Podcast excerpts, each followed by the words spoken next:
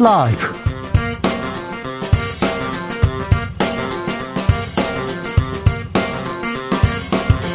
(2021년 10월 11일) 월요일입니다 안녕하십니까 주진우입니다 이재명 대세론의 대장동은 걸림돌이 되지 못했습니다. 결선 투표 없이 본선행 확정 이재명 후보가 더불어민주당 대통령 후보로 선출됐습니다. 이낙연 캠프는 무효표의 이의를 제기했는데요. 민주당 송영길 대표는 민주당 후보는 이재명이라고 확정했습니다. 청와대도 축하의 뜻을 표했습니다. 이재명 캠프 분위기 직접 들어보겠습니다.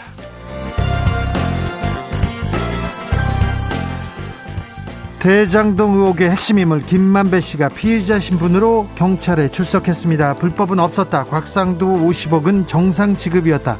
이재명 재판 거래는 얼토당토 않다. 그러면서 자신이 천화동인 1호의 실소유주라고 했습니다. 국민의힘 이준석 대표와 사인의 대선 주자들은 대장동 특검을 외치고 있는데요. 특검을 주장하는 이유 이준석 대표에게 직접 들어보겠습니다.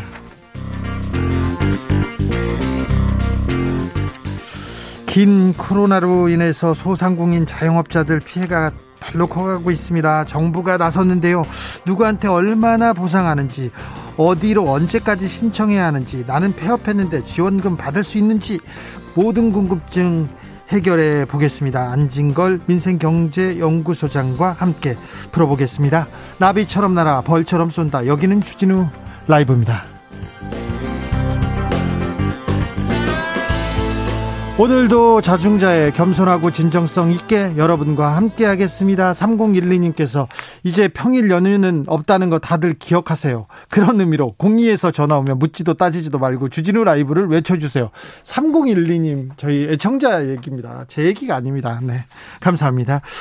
한글날 연휴 마지막 날입니다. 어디서 뭐 하면서 계시고 있습니까? 어제까지는 여름처럼 더워요. 그랬는데 오늘은 와, 가을이에요. 추워요. 이런 분들 많습니다. 기후차, 일교차 큽니다. 감기 조심하셔야 됩니다. 그리고 코로나 개인 방역 긴장 늦추면 안 됩니다.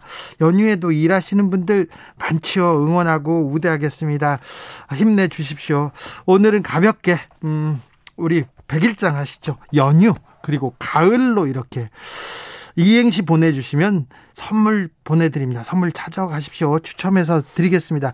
가을로 이행시를 한번 가, 가, 을, 을. 야, 네.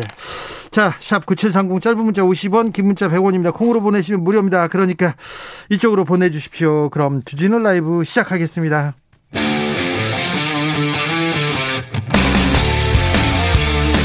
탐사보도 외길 인생 20년. 주 기자가 제일 싫어하는 것은?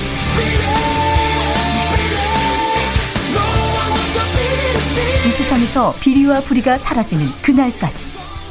오늘도 흔들림 없이 주진우 라이브와 함께.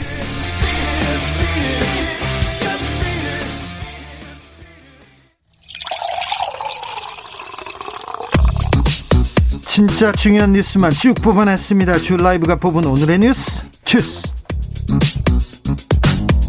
정상근 기자 어서 오세요. 안녕하십니까? 네, 주말 잘 보내셨고요. 네, 잘 보내고 왔습니다. 네, 그래도 우리는 또 일을 해야 됩니다. 네. 김선호님, 주진우 라이브는 역시 집에서 편안하게 앉아서 듣는 게 최고예요. 얘기합니다. 네, 편안하게 잘 들어주십시오. 코로나 상황 살펴볼까요? 네, 오늘 영시 기준 코로나19 신규 확진자 수가 1297명이 나왔습니다. 어, 주말 검사 건수 감소 영향을 받으면서 어제보다 300명 정도 줄었고요. 네. 어, 그래도 지난주 월요일에 비해도 한 400여 명 정도 줄어드는 등 확진자 규모가 크게 크게 줄어들고 있습니다. 주는 추세는 맞는 것 같아요. 네네. 이 지난 주말 이틀 어깨 확진자도 그 전주에 비해서 800여 명 정도 줄었는데 어, 다만 정부는 확산세가 꺾였다 이렇게 진단하지는 않고 있습니다. 자 조심하고 있습니다. 그래도 단계적 일상 회복 준비를 이어가고 있는 것 같습니다. 네, 어, 이 백신 접종 효과로 인해서 코로나에 감염됐을 때 위험성이 예전보다는 확실히 떨어졌습니다. 어, 올해 1월의 경우 코로나19 감염 시 중증 화율이 3.2%, 치명률이 1.4%였는데 네. 7월 어, 이후에는 중증 화율이 2%, 어, 치명률이 0.3%로 낮아졌습니다. 많이 떨어졌네요. 네, 또 현재 접종 완료율이 전 국민의 59.3%, 18세 이상 성인의 68.9%까지 올라가서 예. 목표치에 점점 더 가까워지고 있습니다. 민주당 대선 후보로 이재명 경기도지사가 선출됐습니다. 네, 이재명 지사는 지난 토요일 경선에서 경선에서 어 59.2% 경기도 경선에서 59.2%를 얻었고요. 어, 일요일 서울 경선에서는 51%로 과반 이상을 달성했습니다. 어, 그런데 그 일반 국민들도 참여한 3차 선거인단 투표에서 어, 28% 득표에 그치면서 어, 62%를 넘긴 이낙연 후보에 크게 뒤졌습니다. 이 조금 음, 지금껏 어, 이재명 지사하고 이재명 후보하고 이낙연 후보 50%대, 30%대 이렇게 계속 득표했는데 오, 마지막 선거인단에서 28대 62로 큰 표차로 뒤집어졌습니다. 네, 하지만 이재명 지사는 누적 득표율 50.29%로 과반을 넘기면서 결선 투표 없이 이 더불어민주당 후보로 선출됐습니다. 네. 어떤 음, 표심의 변화가 있는지 잠시 후에 자세히 저희가 읽어 드리겠습니다.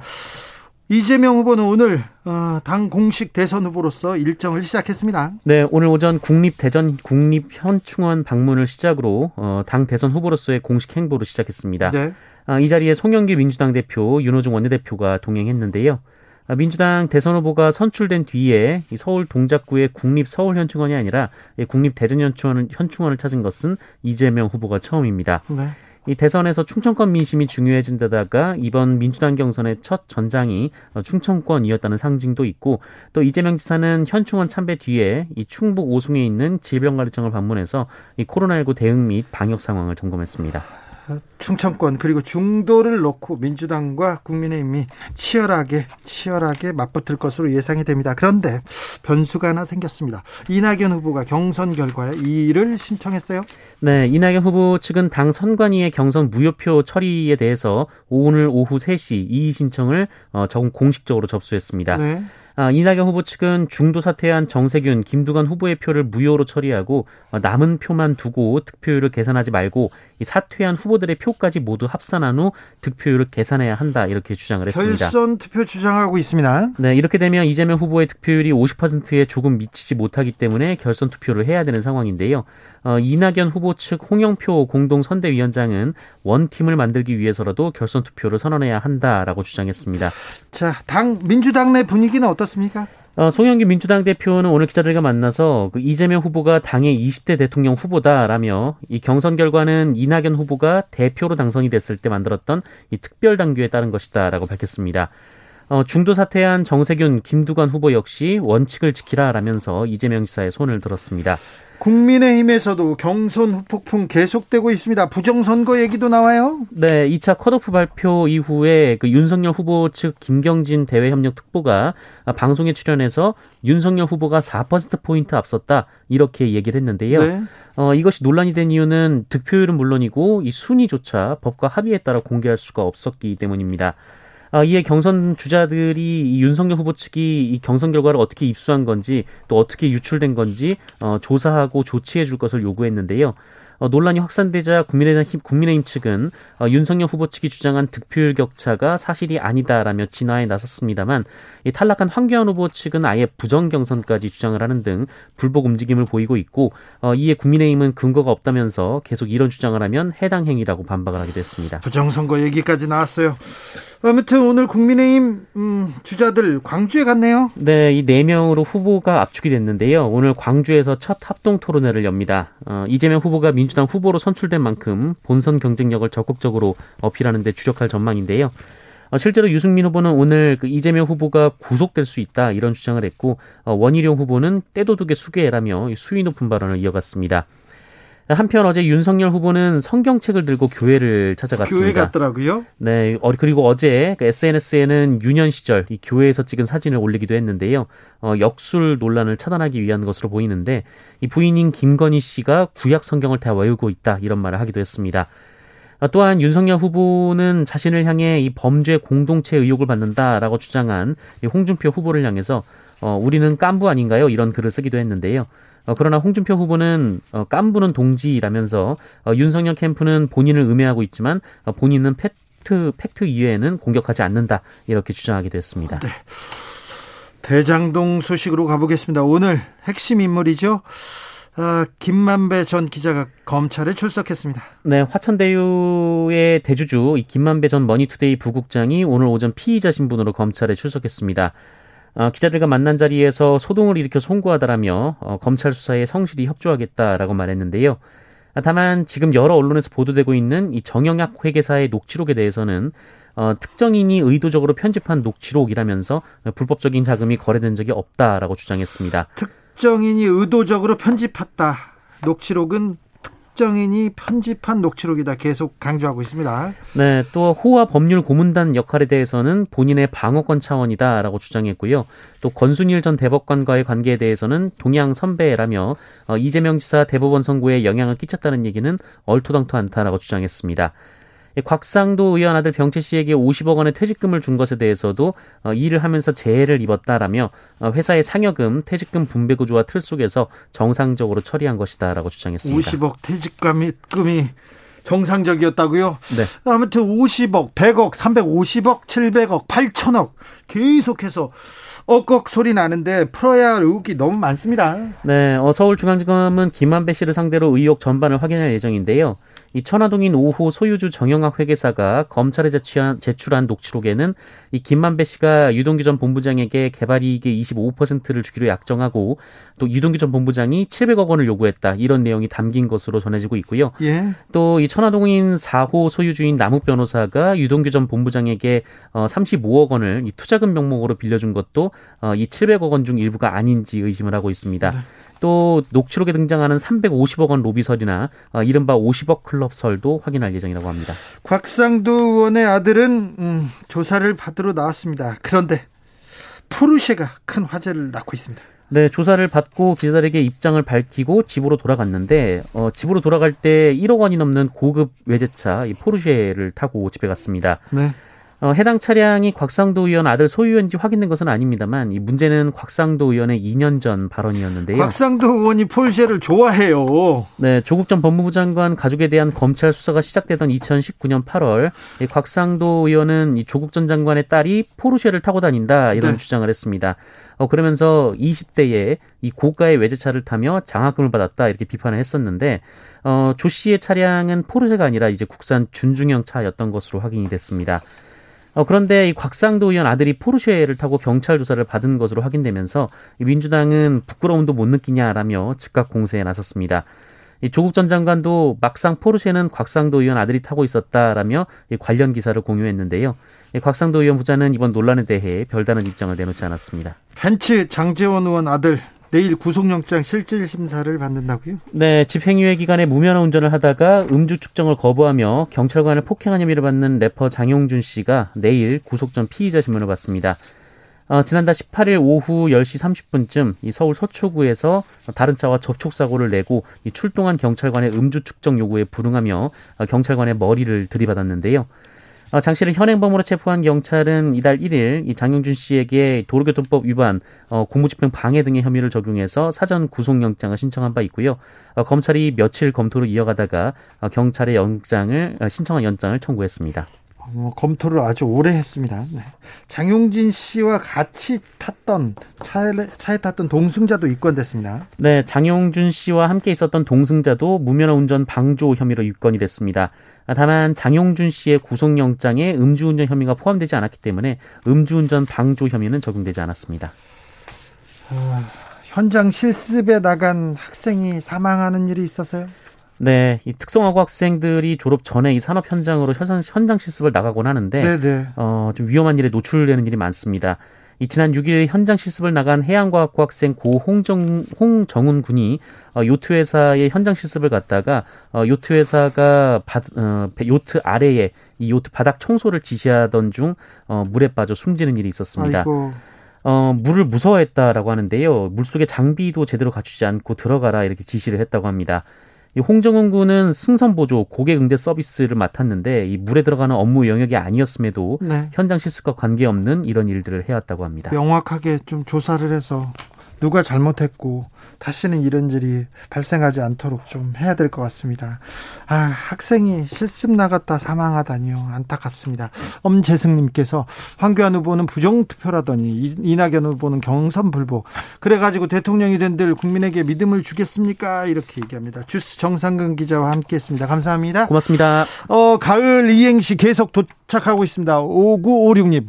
가, 가. 가을 남자 을 을지문덕 아 을지문덕이 가을 남자였군요 아 이거 좋네요 아, 좋아요 1670가 가을 전어 구워 싹 먹으면 을 얼마나 맛있게요 6636님 가, 가 가다 질 수 없다면 가질 수 없다면 돈으로 사겠어.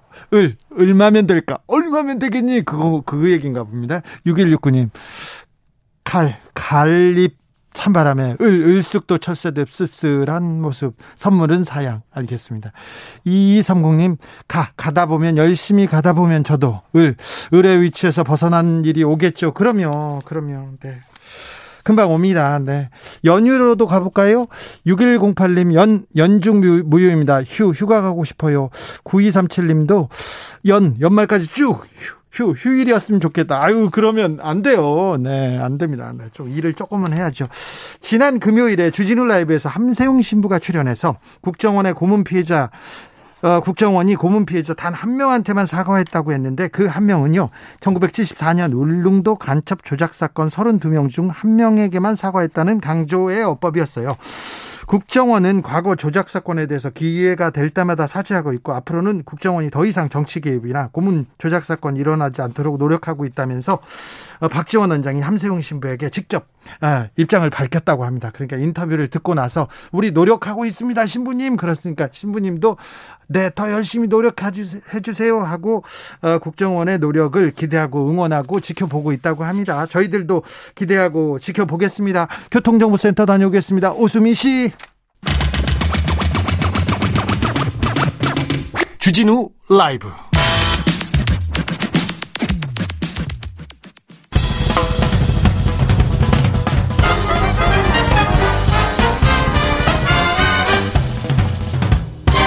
훅 인터뷰 모두를 위한 모두를 향한 모두의 궁금증 훅 인터뷰 더불어민주당 경선이 마무리됐습니다. 이재명 후보가 민주당 대선 후보로 최종 결정됐습니다. 그런데 넘어야 될 산이 있는 것 같습니다. 이낙연 캠프가 무효표 논란을 제기했는데요. 아, 이 논란을 어떻게 보고 계신지 이재명 캠프 입장 들어보겠습니다. 이재명 캠프 선거대책위원장 맡으신 우원식 의원 안녕하세요. 네, 안녕하세요. 무원식입니다. 네, 민주당 후보로 이재명 경기도지사가 선출됐습니다. 네, 네, 네. 네. 그런데 어, 음. 예상 결과 결과보다 조금 낮았습니까?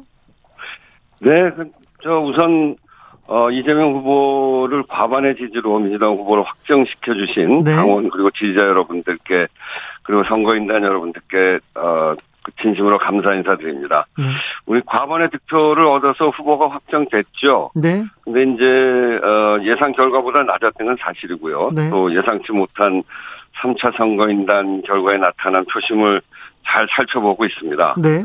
이 경선 막판에 대장동 이슈를 방어하는데 치중하느라고 이재명 후보가 어떤 미래 비전을 보여드리는데 조금 소홀한 거 아닌 소홀한 면이 있었던 것은 아닌가 하는 그런 점도 살피고 있고요. 네. 저희로서는 뭐 마지막에 좀 아쉬움이 있죠. 그래서 앞으로 본선에서 이재명 후보의 정책 비전을 보여드리는데 매진해야 되겠다 이런 생각하고 있습니다. 위원장님. 네. 어, 50% 후반대, 50% 중반대 계속해서 이재명 후보가 득표를 했어요. 네네. 근데 3차 선거인단에서는 28%만 얻었는데 네. 근데 그 같이 선거를 그 뚜껑을 연 서울 경선에선 또 50% 득표를 했거든요. 네, 네. 3차 선거인단만 이렇게 조금 득표율이 낮은 원인은 어디에 있다고 보고 계십니까? 글쎄 그 저희도 그 원인을 지금 살펴보고 있습니다. 네. 이 많은 언론에서 그 원인으로 대장동 의혹이 확산된 거 아니냐 이렇게 꼽고 있는데. 그럼 대장동이 원인이었으면 서울 경선에서도 영향을 받아야 될거 네, 아닙니까? 그렇죠. 경기도도 네, 그렇고. 예, 네, 그래서 그렇게 어 그렇게만 해석하는 것은 무리가 있죠. 말씀하신 대로 대장동 여파가 있었으면 서울, 경기, 경선 때 같은 시기에 치러진 거니까. 그렇죠. 그, 그 결과도 비슷하게 나와야 되는데 거긴 전혀 그렇지 않거든요. 예. 그리고 이제 당심이나 민심이 이렇게 따로 있는 것이 아닌데 네. 지금까지 여론조사나 경선의 흐름하고 상당히 다른 결과가 나온 것이 또 사실이고요. 네. 그래서 딱 이것 때문이다라고 한마디로 단정짓기는 어려운 것 같고요. 네. 저희도 다양한 각도에서 분석하고 있는 상황입니다. 분석하고 계시죠? 여러 네 이유가 네. 있을 텐데. 아무튼 네, 네. 음, 송영길 대표는 민주당 아, 민주당 후보로 이재명 후보를 확정했다고 이렇게 발표했습니다. 근데 이낙연 캠프에서 이 신청을 했는데요. 이 부분은 네. 어찌 보고 계신지요? 어, 저희는 이제 어제 최종 결과에서 어, 50%를 넘겨서 우리가 정한 룰대로 계산했을 때 이재명 후보가 최종 승자로 정해졌다는 것은 부정 없는, 부정할 수 없는 사실이거든요. 네. 어, 그리고 민주당은 이미 특별 당규에 사퇴한 후보의 득표는 무효로 처리하게 합의된 룰을 갖고 있습니다. 네. 그리고 이 당규는, 어, 그 이해찬 전 대표 시절에 만들어져서, 1년 전에 만들어져서, 지난 8월 달 이낙연 후보님을 당대표로 선출할 때, 네. 그 전당대회에서 당원 투표에 의해서 통과된 특별 당규거든요. 그래서 저희는 이 경선 도중에 또는 경선을 마치고 나서 그 룰 자체를 문제 삼고자 하는 일은 온당치 않은 일이다 이렇게 생각하고 있죠. 네, 이낙연 캠프의 그 이 신청이 원팀으로 민주당 원팀으로 가는데 큰 걸림돌이 되지 않을까 걱정하는 분들도 있는데요. 네, 네. 어떻게 보세요? 그 저희는 이제 그래서는 안 된다고 봅니다. 그 네. 이게 이제 그래서 송영길 대표 어도 이제 공식적으로 민주당 대선 후보로 이재명 후보를 그 공식으로 선포했고요. 네. 그리고 오늘 아침에도 이재명 후보랑 같이 현충원에 갔었고 또 같이 경선을 치르신 정세균 후보, 김두관 후보, 추미애 후보 네. 모두 다 축하 메시지를 보내면서 원팀을 위해 힘을 모으겠다 이렇게 말씀하시는 이유가 있습니다. 네. 그 룰 자체가 이게 이제 지금 특별당규 59조인데 59조에 후보자가 사퇴할 때는 해당 후보자에 대한 투표는 무효로 처리한다. 이 조항이거든요. 네. 근데 이 조항이 이번에 새로 생긴 조항이 아닙니다. 네. 2002년에도 이 조항이 있었고 그때는 노무현 대통령 될 때인데 유종근 후보가 중도 사퇴했을 때그 그걸 무효표로 처리했습니다. 아 예. 2007년 대선 때 그때는 이제 정동영 후보가 뽑힐 텐데 예? 그때는 유시민 후보가 그 중도 사퇴해서 무효표로 처리했고요. 예.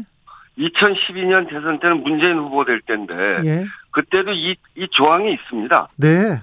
그때 이제 무효표 처리 관련해서 같은 논란이 있었어요. 네. 그런데 그때도 원칙대로 진행을 했고요. 네. 지난번 2017년 문재인 대통령 되실 때 네. 그때도 이런 특별 당규가 어, 그때도 있었고요. 네. 그, 때는 64조였는데 똑같은 규정이었습니다. 그래서 이게 새로 만들어진 규정이라든가 그런 것도 아니고 근데요. 이미 2002년부터 이게 쭉 적용돼 왔던 룰이고 그래서 예. 이거를 문제 제기하는 거는 저희는 그래서 온당치 않다 이렇게 보는 거죠. 아니 근데 당원 당규에 또 다 나와 있고 전례도 있었어요. 그런데 왜 네. 이걸 네. 문제 삼는 거죠? 이낙연 후보 측에서. 글쎄 그 그래서 온당치 않다는 거죠. 그래서 네. 저희로서는 그 부분에 대해서는 네. 어 이미 이제 중간에도 한번 문제 제기가 돼서 이런 네. 과거 전례까지 다 살펴보고 네. 최고위에서 두 차례 논의를 하고 선관위에서 그것에 대한 해석을 분명하게 해서 그때 다 끝낸 거거든요. 네네. 근데 이제 좀 뭐 아쉽기는 하겠습니다만 그럼에도 불구하고 모든 경기라고 하는 거는 룰에 의해서 하는 거고 네. 그런 점에서 어, 저희는 이게 무슨 걸림돌이 돼서 원팀이 되는데 무슨 저해가 된다거나 네. 그렇게 되지 않고 당에서 판단할 것이다 이렇게 생각하고요. 그 당에서 판단한 대로 어, 우리가 가야 된다고 생각합니다. 어, 우원식 위원장님, 저기 네. 홍영표 네. 위원장을 비롯한 다른 분들하고도 다 친한 사이지 않습니까? 네, 네, 친한 사이입니다. 어, 이낙연 캠프 측하고도 근데 감정의 네. 네. 골이 좀 생기거나 아우 나 정말 이번 경선 때 뭐 좀 감정이 상했어 이런 이런 그런 감정 싸움이 이어지고 있지는 않지요? 감정 싸움은 저 경선하는 동안에 있는 거고요. 네. 지금부터 이 경선이 끝났으면 우리의 목표는 누구든지 단 하나입니다. 정권을 재창출해서 어 새로운 대한민국을 만들고 문재인 정부를 성공시키고 라고 하는데 우리의 목표가 다 모여져 있기 때문에 그 감정의 찌꺼기 같은 거는 어 경선이 끝나면서 같이 끝난 거라고 저는 생각하고요. 저희는 뭐 그런 마음을 갖고 있습니다. 이재명 지사 그 도지사는 이제 내려놓습니까? 어, 그, 이제 뭐 후보께서는 지난번에도 얘기했듯이 이제 코로나 확산세가 이렇게 유지되는 상황에서 방역을 철저하게 수행해야 되는 막중한 임무를 두고 지사직을 사퇴한다는 것은 쉽지 않은 일이죠. 네. 어, 또 이재명 후보도 현재로서는 어, 할 수 있는 데까지 혼신의 힘을 다해서 해야 되겠다는 생각이 큰 것으로 저희가 알고 있고요. 네. 예, 이제 단지 어, 이 도지사 직무보다 집권 여당의 공식 대선 후보로서 감당해야 될 몫이 더 커진 상황이기도 하고 또 선거를 준비를 하면서 단체적인 자격을 유지하는 것이 여러 가지 제약이 많은 것도 사실이기 때문에 이 이런 상황들을 고려해서 당과 후보가 잘 논의해서 결정할 것이다 이렇게 생각하고 저희들도 지금 기다리고 있는 그런 상황입니다. 이재명 후보가 수락연설에서 부동산 대개혁 얘기하고 나왔습니다. 경선 과정에서는 사실 수세적인 입장이어서 사이다 실종됐다는 지적도 있었는데 앞으로 이재명 후보의 특유의 강점 보여줄 수 있습니까? 네, 그동안 어, 이 정치 정치의 주류가 아닌 비주류의 새로운 인물을 국민들이 선택한 것은 딱 하나입니다. 바로 국민이 원하는 변화와 개혁을 완수하기 위한 적임자가 바로 이재명이다 이렇게 보고 있기 때문에 그렇거든요. 예. 이 점을 잘 살려나가야 되죠. 이재명 그동안 해왔던 게 코로나19에 대한 단호한 대응 그리고 불법 계곡 영업 정지 그리고 공공 배달앱 이런 이런 것들을 통해서 불공정 불평등하고 싸운 단호함과 추진력 이것이 이제 정부를 운영하는 사람의 가장 필요한 자질이고 그 점을 국민들이 높게 평가한 어, 그런 그런 것일 거라고 저희 생각합니다. 그래서 네. 이번 대선에서 오직 반문밖에 없고 국민의 삶을 바꾸기 위해서 어떤 노력을 했는지 또 할지 이런 비전도 없는 당의 후보와 국민의 삶을 바꿔온 성과와 능력을 어, 바탕으로 구체적인 비전을 갖고 있는 후보의 대결이 될 거라고 보고요. 코로나 이후의 시대 정신, 그거는 뭐 네네. 불공정, 불평등, 양극화 해소, 네. 불균형 어, 이런 것들을 해소할 적임자로서 네. 국민에게 구체적인 희망과 비전을 보여드리는데 이재명 후보가 최선을 다할 수 있도록 알겠어요. 그렇게 해 나갈 겁니다. 알겠습니다. 이재명 캠프 선대위원장 우원식 의원이었습니다. 네, 감사합니다. 이번에는 이재명 후보 선출 어떻게 보는지 국민의힘한테 물어보겠습니다. 이준석 대표 나와 계시죠? 네, 안녕하십니까? 네. 지금 어디 계세요? 지금 광주에 있습니다. 광주 네. KBS 총국에 있습니다. 지금. 지금 TV 토론이 광주에서 있다면서요? 국민의힘 예, 후보들? 예. 저희 바로 옆에 스튜디오에서 진행되고 있고요. 네. 저는 지금 전화 인터뷰하기 위해서 옆방에 들어가 있습니다. 아니 대표님이 왜 거기까지 후보들 토론하는 데까지 가셨어요? 아 오늘 마침 그 후보들 오는 날이고 첫 토론이고 해서 네. 저희가 그 지금 특검 받으라고 도보 투쟁하고 있지 않습니까? 네. 그걸 오늘 오후에 광주에서 진행했습니다. 오늘도 걸어 다니셨어요? 오늘 비까지 오더라고요. 네. 지난번에도 비 오지 않았나? 지난번엔 비가 그치고 저희가 출발했거든요. 아, 그랬습니까? 네, 예, 예. 네. 이재명 지사가 더불어민주당 대선 후보로 선출됐습니다. 어떻게 보고 계십니까? 뭐 이낙연 후보 측에서는 상당히 수치가 근접했기 때문에 좀 아쉬운 측면이 있을 것 같고요. 네. 다만 저희는 뭐 이재명 지사가 후보로 올라오는 것이 별로 불편하지 않기 때문에 음. 뭐 예, 저희는 뭐, 뭐 예상하고 있었습니다. 네. 예. 네. 과반을 간신히 넘었어요. 이 점은 어떻게 보세요? 저는 그런 거는 말 그대로 이제 수치가 오묘하게 나오다 보니까 여러 가지 해석이 있는 것인데 네. 그게 과반이라는 것이 결선 투표 성립의 의미가 있는 것이기 때문에 그러는 것인데 네. 실제 1위 후보와 2위 후보 간의 투표 격차는 또 이제 득표 격차는 많이 난 것으로 보이거든요. 네네. 그래서 저는 뭐 저희가 다른 당으로서 그런 네. 어떤 세부적인 룰까지 평가하긴 그렇지만은 당심과 민심이 오히려 반영된 것 같고 다만 이제 1차 투표, 2차 투표와 다르게 3차 투표에서 유별하게 이제 그 수치가 차이 난 것은 최근에 변한 어떤 정치적 상황 때문에 그런 것이 아니냐. 그 정도 해석만 하고 있습니다. 이낙연 후보가 이재기를 신청했는데 이 부분은 민주당에서 어떤 변수로 작용할까요? 저는 뭐 민주당의 당원 당규까지 제가 세세하게 살피고 그 유권 해석까지 저희가 하진 않지만은 네. 뭐 수치가 워낙 근접하다 보니까 그 결선 투표 성립 조건에 워낙 근접하다 보니까 아쉬움이 좀 있는 것 같습니다. 그런데 네. 그거야말로 뭐 송영길 대표께서 오늘 선을 그으셨다고 하니 네. 저희는 이재명 후보가 최종 후보라고 생각하고 앞으로 많은 준비를 하겠습니다. 아 그렇습니까? 예. 이재명 후보에 대한 준비는 잘 돼가고 있습니까?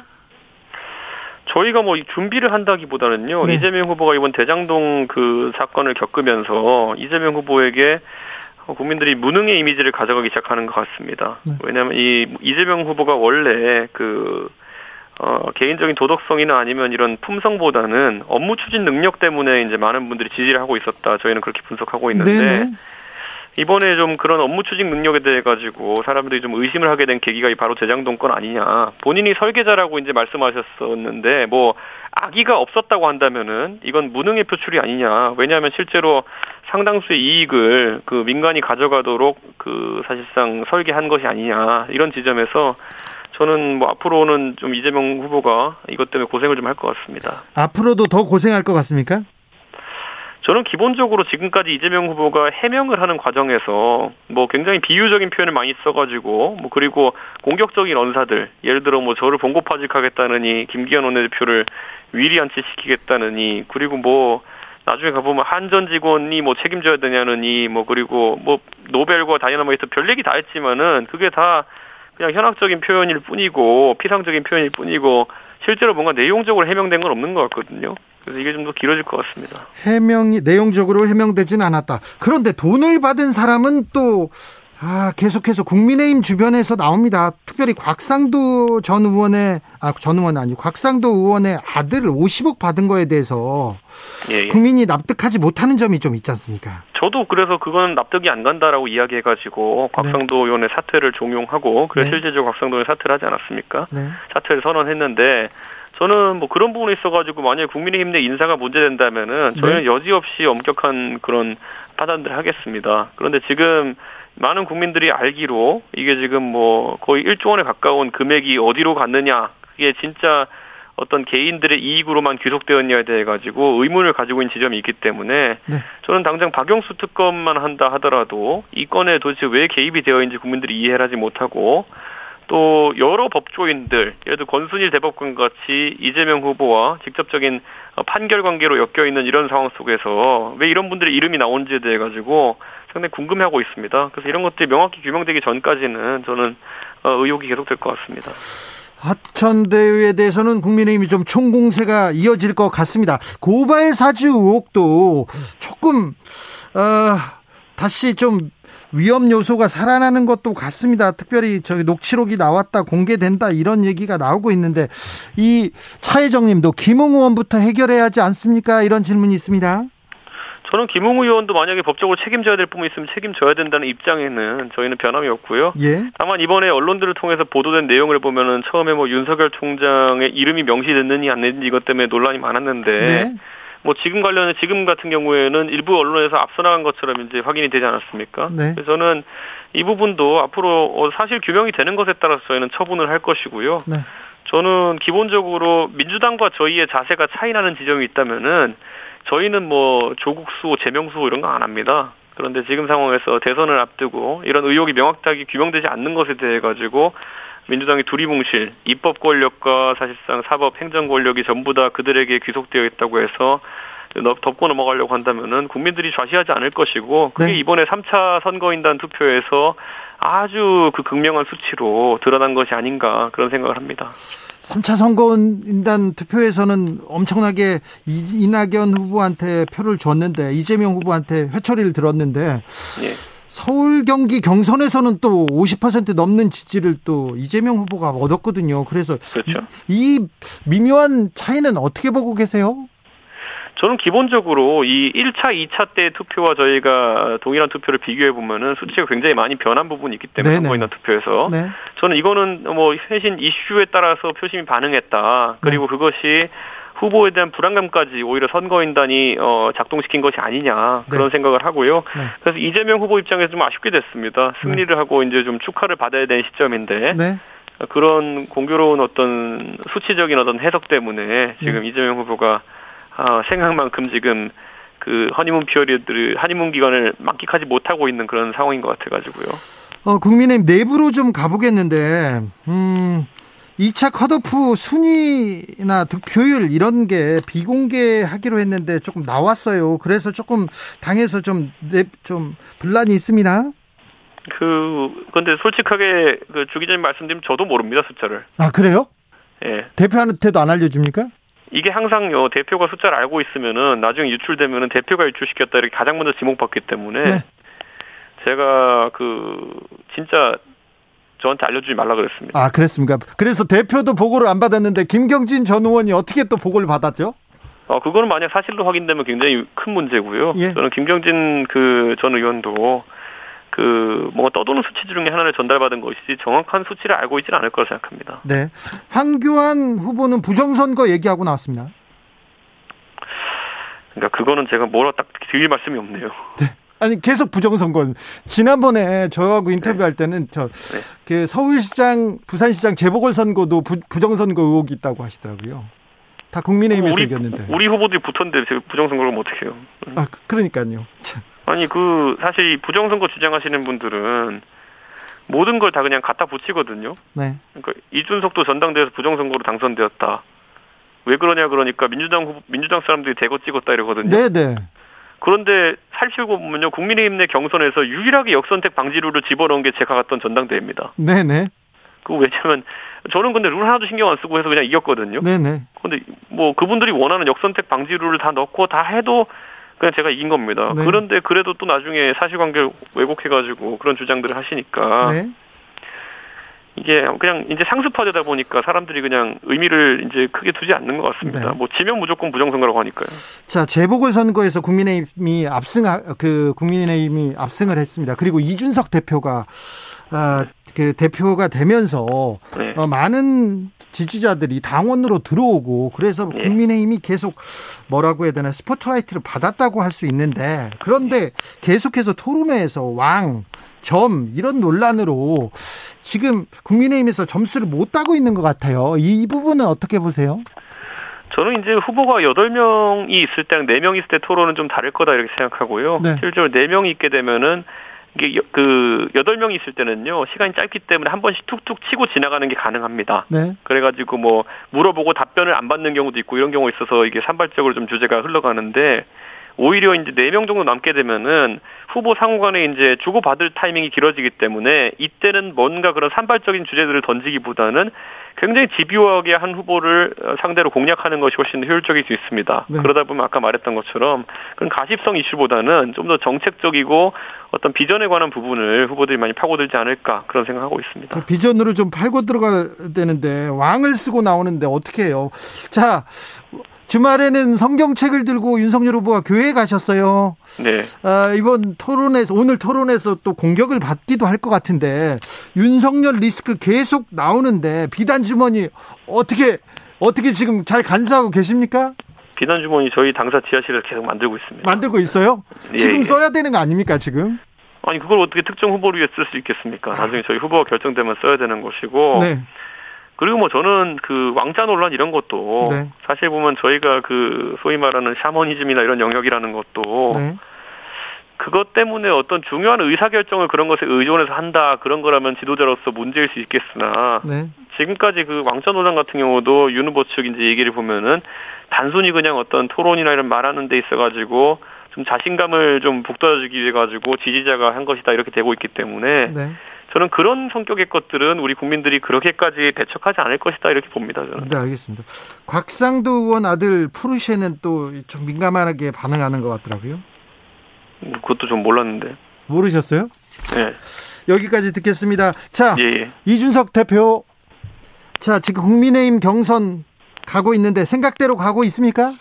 어, 지금까지는 순항을 하고 있습니다. 중간중간에 뭐 아까 왕자 같은 것들이 터져가지고 네. 우려를 하는 분들이 있겠지만은 지금까지는 저희 당 지지율도 계속 상승하고 있고 네. 무엇보다도 이번에 참 개성이 있는 네 분의 후보들이 남아가지고 앞으로 더 흥행할 것 같습니다. 그렇습니까? 2583님, 이준석 대표님 밖으로 돌다가는 황교안 대표 같이 돼요. 얼른 들어오세요. 얘기합니다. 저는 머리는 안 깎습니다. 그렇습니까? 알겠습니다. 단식도 안 하고요. 단식도 하지 않고요. 알겠습니다. 네. 지금까지 광주에 있는 국민의힘 대표 이준석 대표였습니다. 예, 감사합니다.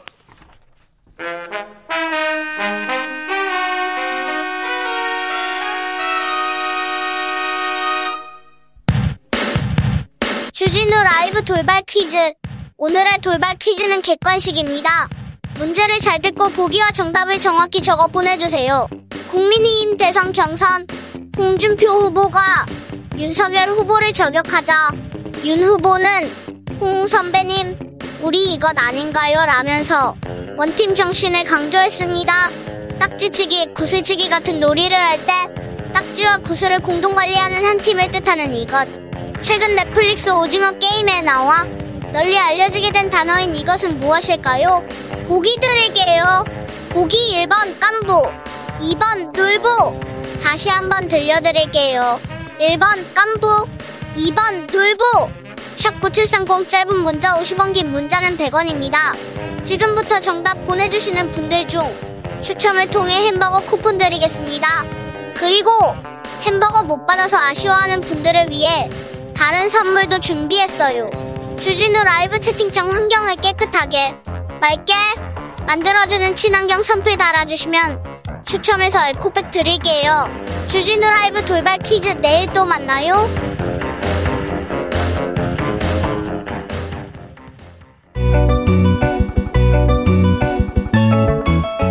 한층 날카롭다 한결 정확하다 한편 세심하다 밖에서 보는 내밀한 분석 정치적 원의 시점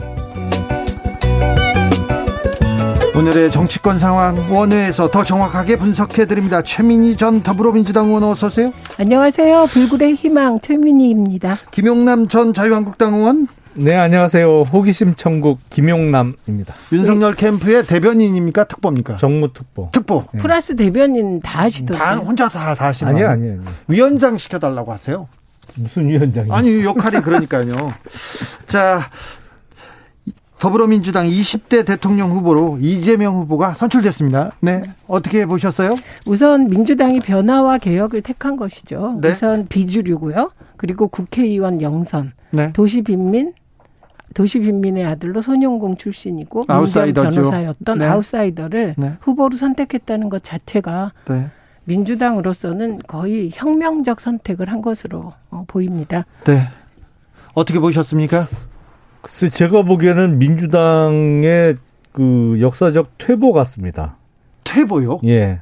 뭐 사실은 어제 그 마지막 경선에서 그 국민 일반 당원 투표 결과가 말을 해줬어요.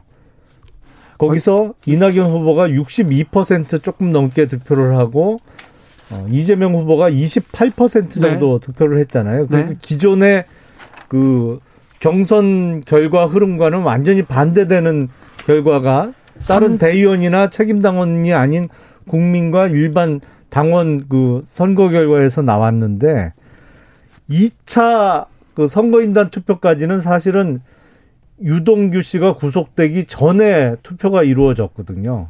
그리고 3차 어제 발표한 거는 지난주 수요일 목요일 이렇게 아마 투표가 이루어졌어요. 그러니까 10월 3일 날 유동규 씨가 구속된 이후에 이루어진 투표 결과가 어제 아, 반영이 된 거죠. 그 제가 보기엔 글쎄요. 그 조국 전 민정수석 그 사태 때 각종 비리 혐의가 드러나는데도 조국 전 수석을 감쌌던 문재인 정신에는 부합하는 후보일지 모르지만 노무현 정신에는 절대 부합할 수 없는 후보입니다. 그 우선 이낙연 후보를 저렇게 지지하시니 이낙연 후보 캠프도 정말 참 안타까울 것 같습니다. 그러니까 제가 이준석 대표 좀 아까 얘기한 걸 봤는데 이분이 1년 전에 어, 이재명 지사의 대법원 판결 나왔을 때 토론회에서 한 얘기를 들었어요. 그랬더니 이재명 후보가 정말 무섭다 이렇게 얘기를 했더군요. 그래서 국민의힘은 뭐 그 기조가 유지되는 것 같습니다. 그리고 저는 적어도 예를 들면 윤석열 후보가 후보로 어, 당선되면 최소한 축하한다는 말은 하고 욕할 것 같은데 우리 정치가 너무 옹졸해지는 것 같습니다. 근데 김용남 의원님은 이제 손바닥은 닦으시는 거죠? 원래 손 잘 씻으셨어요, 김용남 의원은? 아니 손가락 말고 손바닥도 닦으시는 거죠? 그 full 컨텐츠를 들으시면 제가 농담적으로 얘기한 것 네. 명확한데 자꾸 그걸 말씀하시네요. 얄밉죠. 공규 의원님 깐부 오답 정치는 아, 친구가 없어요 얘기도 합니다.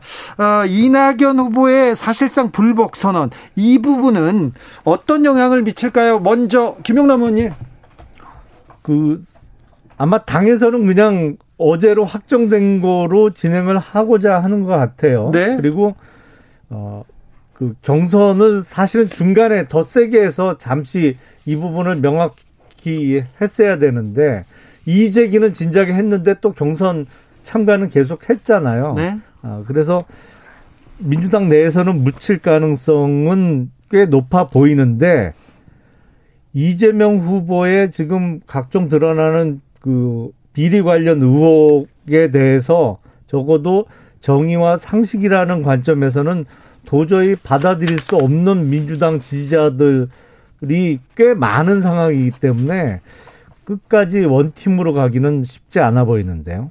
스스로 희망 고문을 너무 하시는 것 같고 희망사항을 너무 말, 많이 네, 말씀하신 네. 거 아니에요? 객관적으로 네, 말씀드리는 거예요. 네, 김영남 의원은 객관적으로 얘기했답니다. 네, 그게 이제 본인은 객관적인데 제3자가 보면 너무 주관적이고 희망사항이 되는 거고 오히려 지금 걱정해야 될 것은 국민의힘 아닌가 싶습니다. 왜냐하면 경선 그 본선 컷오프를 놓고 지금 일부 후보가 경선 부정 얘기를 하고 있는데 그거부터 불을 끄셔야지 민주적 절차에 따라 당선된 여당 후보에 대해서 감노우라 배노우라 할 처지는 아닌 것 같고요. 경선 경선에 대해서 네. 경선 결과에 대해서 이 아까 이준석 대표도 보고를 안 받았는데 어떻게 윤석열 캠프에서는 보고를 받았죠?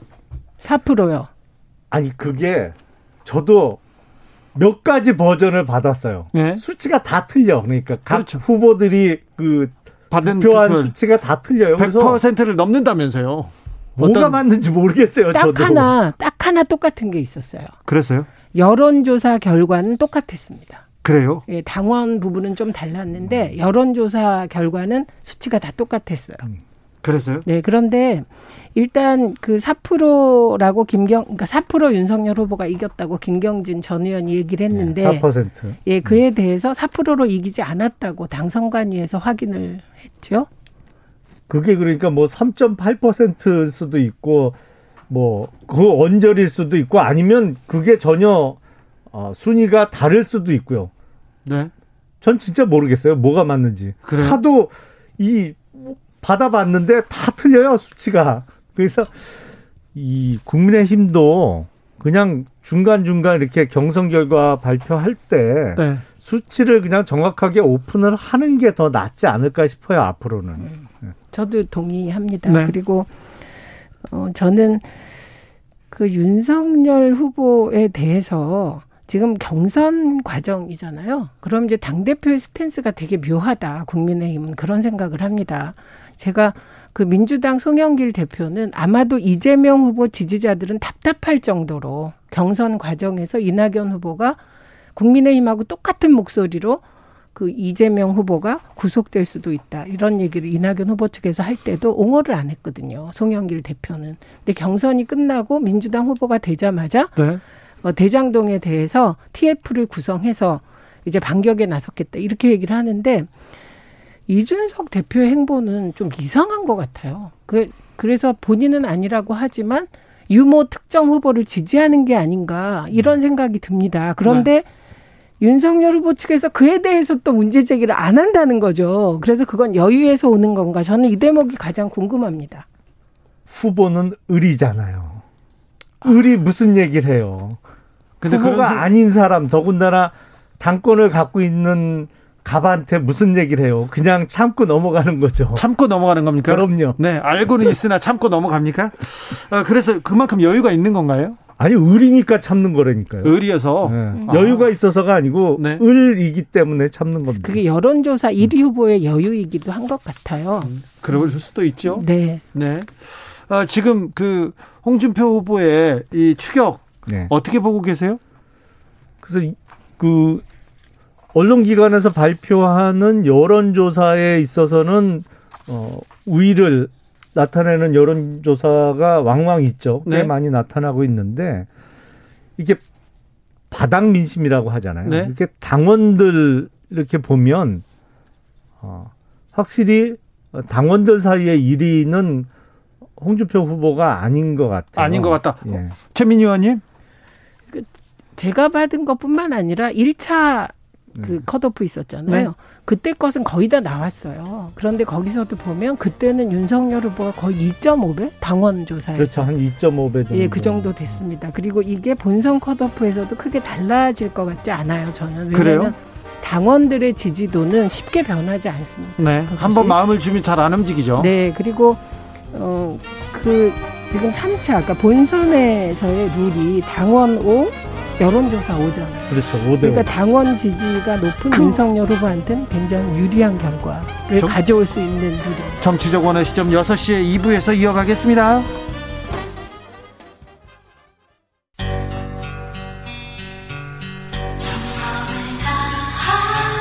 정성을 다하는 국민의 방송 KBS 주진우 라이브 그냥 그렇다고요. 주진우 라이브 2부 시작했습니다. 지역에 따라 2부부터 함께 하시는 분들 계시죠? 어서 오십시오. 함께 해 주십시오. 1부가 궁금하다고요. 그리고 듣고 싶다고요. 유튜브에서 주진우 라이브 검색하시면 됩니다. 라디오 정보센터 다녀오겠습니다. 정한나 씨. 정치적 원의 시점 최민희 김용남 김용남 최민희 두 분과 함께하고 계십니다. 자 국민의힘 2차 경선 예비 경선 통과했습니다. 4 명의 후보들 지금 어, 날선 날선 신경전 토, TV 토론 이어가고 음. 있는데요. 8891님께서 궁금해서 그래요. 궁금해서 그런데요. 윤 후보 그 전에 교회 갔었나요? 갑자기 어제 교회에서 예배하는 모습이 보여서요. 박수 손뼉을 치면서 찬송가도 부르시더라고요. 참 어색했습니다. 교 최근에 저기는 갔었죠. 문상은 왜 그렇죠. 예, 예. 순복음교회 예, 조영기 원로 목사의 문상 갔었죠. 예, 예, 거기서 안수기도 받으셨죠. 예, 예, 예. 뭐 그런 일은 있었죠. 네. 예. 그런데 아니 그러니까 지난 일요일은 교회를 네. 가신 거죠. 대선 후보들 교회도 막 가고 뭐 음. 그다음에 절에도 가고 그런 일환인가요? 그렇죠. 뭐 후보들 아니, 정치하는 사람들 교회도 가고 절도 가고 성당도 가고 뭐 다 가는 거 아닌가요? 근데 사실 그게 큰 소용이 없습니다. 음. 우리 출마해 보면 음. 그 재정일치 사회가 아니기 때문에 근데 어쨌든 저는 인상적이었던 게 윤 후보 발언이었어요. 김건희 씨가 어릴 때부터 교회에 다녔고 음. 특히 구약을 다 외운다. 성경 중에 특히 구약을 좋아한다. 이런 얘기가 충격적이었어요. 왜냐하면 그러면 어, 청공스님 정법 그리고 또 스님들 스님 소개로 윤석열 후보를 만났다고 김건희 씨가 그랬으니까 예, 예. 그러니까 김건희 씨가 종교 대통합을 이룰 적임자가 아닌가 합니다. 어 그런 의미에서는 open mind가 된 거죠. 그래요? 네. 아무튼 저기 윤석열 후보나 김건희 씨는 그 스님 쪽하고 가까웠는데 누구하고도 가깝게 지납니까? 아니 그래야죠. 네네. 정치하는 사람이 이렇게 한쪽으로 편향돼 있으면 아니 어떡해요. 그러면 네. 가톨릭은 안 가까운가 봐요. 신부님들은 좀 서운하시지 않을까요? 거, 아니 가깝다고 그러던데요. 네. 거, 기도 가시겠죠, 음. 곧. 네. 그러니까 유불선 통합. 네. 아, 원효의 뒤를 잇는군요. 3696님 참으로 안타깝습니다. 승복할 때 승복할 줄 아는 정치인이 올바른 정치인 아닌가요? 자꾸 이러시면 이낙연 후보님 국민의힘 같아 보이시네요. 보이시는 거 아세요? 이렇게 물어봅니다. 막내 꼬나님께서 국힘 이번 경선 제대로 안 하면 이재명 못 이긴다. 좀 제대로 해라. 이 막내 꼬나님은 음. 국민의힘 지지자 같습니다. 어떻게 들으셨습니까? 아, 제대로 해야죠. 그렇죠. 어, 예. 더 잘해야죠. 너, 더, 더 잘해야죠. 네. 네. 어제 저기 곽상도 네. 의원의 아들이 네. 이렇게 조사 받으셨어요. 네. 포르쉐 타고.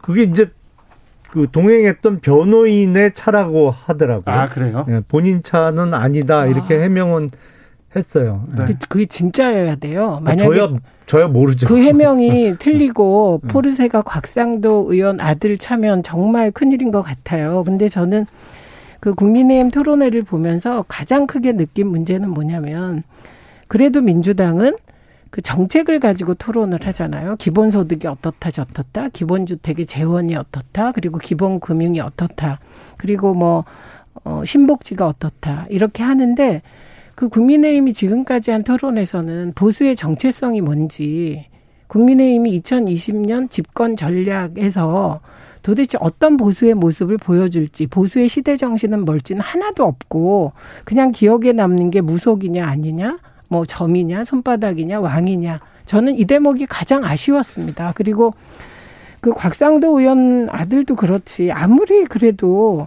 아버지가 그 조국 전 장관 딸은 포르쉐도 없는데 포르쉐 타고 다닌다고 폭로해서 그게 막 화제가 됐는데 본인이 그런 포르쉐를 타고 나타나면 어떻게 합니까? 소유와 상관없이. 근데 소유는 아니라고 하는데 만약에 그 해명이 사실이 아니면 정말 큰일이죠. 아유, 자식이 마음대로 되나요? 그게 뭐 다 큰 자식이 그 일일이 간섭할 수도 없고 그 국민의힘 후보 토론회에서 정책과 관련해서도 토론회가 많이 진행이 됐습니다. 2차 네. 경선 과정에서도 여섯 번을 했고 앞으로 이제 11월 5일 전까지 10번을 더 해요. 네. 외교 안보나 이런 그 경제 관련한 토론이 이루어졌는데 다만 그거를 기억을 못 해주실 뿐이죠. 아, 네. 거기서 나온 얘기는 그러면 윤석열 없잖아요. 윤석열 네. 후보의 네. 대북 정책의 핵심은 뭐죠? 기억나는 게 없었어요. 예를 들면 이재명 후보는 그래도 기본소득, 기본주택, 기본금융 이건 확실하잖아요. 그리고 개발 불로소득 국민 환수제 이런 건 남아 있는데 작게는 기억나시잖아요. 작게 501호도 사실은 음. 그거는 그 말의 함정에 걸린 거고 아, 피차. 근데 네 그럼 작게 501호를 어떻게 발전시켜서 무슨 어쨌든 기억나는 정책이 없는 거 이건 되게 아쉬운 지점 같습니다. 그 주택 관련한 공약도 얘기를 했고요. 특히 그 북핵과 관련해서도 핵 공유 이, 이야기를 했습니다. 네. 네. 예. 2014님 윤석열 후보는 성경보다 유, 조선왕조 실록이 더 잘 어울려요. 아니 많이 들고 다닌다 이 얘기인가 보다. 그리고 또 국민의힘 경선에서 네. 선거 정책 얘기 나왔습니다. 부정선거 정책이 황교안 후보가 계속 얘기했는데 지금 경선에서도 부정선거다 이렇게 얘기하는데 이 부분은 어떻게 보세요? 저는 그 부분은 이제 정확하게 모르겠어요. 뭐 어떤 취지로 말씀을 하시는지 별로 네. 귀담아 듣질 않아서. 근데 아 일부에서는 그 수치가 네. 안 맞다. 네. 근데 문제는 결정적으로 수치가. 수치 자체를 발표한 적이 없거든요. 네. 지금 시중에 떠도는 각 후보별 득표율의 수치가 사실 확인이 된 게 하나도 없어요. 그러니까 그 지금 떠도는 그 데이터가 네. 그 당에서 나왔다, 공식 선관위에서 공식적으로 나왔다 그런 게 아니지 않습니까? 그렇죠. 네. 출처 불명이거든요. 그러니까 그 수치를 근거로 뭐 각 후보들의 득표의 합이 얼마인데 이게 안 맞다 뭐 이런 얘기는 전제가 확인되지 않은 사실이기 때문에 네. 그걸 근거로 뭐 부정 경선까지 가는 거는 조금 너무 나가신 것 같아요. 김용남 의원께 다시 물어보겠습니다. 고발 사주옥은 네. 윤석열 후보한테 영향을 미칠까요? 얼마나 미칠까요? 제가 보기에는 영향 거의 없어 보입니다. 녹취록이 나오는데도요? 아니 녹취록에 일부 방송사에서 나오지도 않는 윤석열이라는 이름을 집어넣어서 뭐 뉴스에도 내보낸 적이 있습니다만 그게 팩트하고 맞지 않기 때문에 만약에 윤석열이라는 예. 이름이 거기 녹취록에 나와도 영향이 없습니까? 누구 입에서 나오느냐, 어떤 대목에서 나오는지 모르겠습니다만 네. 전혀 그게 사실이 아니기 때문에 제가 보기엔 별 영향 없어 보입니다. 그 일단 저는 지금 해야 될 일 중에 하나는 김웅의 녹취록이 조성은 핸드폰을 포렌식해서 나온 거거든요. 예? 음. 그런데 그 자료가 언론에 흘러나오고 있어요. 네. 부분적으로. 네. 이것뿐만 아니라 대장동 관련해서도 이런저런 카더라 통신이 언론에 흘러나오는데 이 진원은 다 검찰 아니겠습니까? 그런데 검찰 개혁의 일환으로 피의사실, 피의사실 공표. 하지 않겠다 해서는 안 된다. 이걸 정한 게 언젠데 김웅의 녹취록도 흘러나오고 대장동의 정용학 녹취록도 흘러나온단 말이죠. 그런데 이런 거에 대해서도 선택적으로 우리가 접근을 하면 안 되고 아예 피의사실 공표를 이런 식으로 의문스럽게 하려면 저는 김웅 녹취록 전체를 폭로, 그 전체를 다 공개해야 된다고 생각합니다. 그래서 어, 지금 나온 뭐 윤석열 전 총장의 이름이 있었다 없었다 이거보다 더 중요한 것은 일단 김웅 의원이 김웅 의원이 손준성이 최초 전달자인 고발장을 받았다. 이건 팩트로 확인된 거예요. 최초 전달자가 손준성 검사다. 이건 확인했고요. 그다음에 아니, 세, 그게 확인이, 됐습니다. 네, 됐습니다. 조작이 안 아닙니다. 조작이 안 됐다라고 발표까지 했고요. 그다음에 세 명의 검사가 이 고발장을 작성하는데 관여한 것으로 의심을 하고 이 네 명에 대해서 공수처로 이첩했죠. 여기에 윤석열 전 총장까지 포함해서 그래서 이 고발 사주 검찰의 선거 개입 의혹은 저는 의원님 말씀을 어떻게 알아듣냐면 검찰이 뭐 원래 그런 거 아니야? 이런 약간 시니컬한 그 국민들의 정서 이 정서에 기댄 말씀이 아닌가 합니다. 아니 전혀 그거는 사실과 다르고요. 그 뭐가 지금 사실과 하신 다른데? 말씀은 서울중앙지검에서 그 사건을 공수처로 이첩한다 그러면서 발표한 내용을 그 근거로 말씀하신 것 같은데 네네. 사실은 그게 어 확인되지 않은 거를 발표해서 검찰 내부에서도 반발이 아, 아닙니다. 컸었고요. 지금 어떤 최초 작성자나 전달자가 확인된 거는 전혀 사실과 다릅니다. 그리고 피사실 공표 문제에 있어서 지금 아, 소위 얘기하는 정영학 녹취록 대장동과 관련해서는 그거는 검찰 발이 아니에요. 그거는 본 사람들이 그 정영학 씨 주변에 있기 때문에 그 사람들 입을 통해서 지금 뭐 소위 얘기하는 무슨 명단이나 이런 게 나오는 거거든요. 근데 그 조성은 씨가 김웅 의원과 통화했다는 그 내용은 사실은 그게 나올 때가 검찰 외에는 없어요. 저희가 봐도. 그래서 그 부분은 좀 문제가 있는데 저희는 뭐 굳이 그 부분을 문제 삼기보다는 오히려 제가 만약에 김웅 의원이라고 하면 김웅 의원이 먼저 정보 공개 청구를 하겠어요. 그 녹음 파일 좀 내 목소리가 들어가 있대는데 네. 무슨 내용인지 내 좀 들어보자. 그런데 지금 조성은 씨는 이렇게 이렇게 기억합니다. 이렇게 얘기를 하고 있는데 김웅 의원은 기억이 안 나요. 아 그러니까 나요. 정보 공개 청구해서 들어봐야죠. 본인이 아니, 기억을 그러니까 못 한다고 하니. 저는 이, 네. 이 건에 있어서는 기억 못 하는 자가 범인이 아닐까 싶습니다. 아니, 특검을 예, 거부하는 사람이 범인이죠. 그리고 제 아니 이거요. 손준성 건. 네, 고발 사주 음.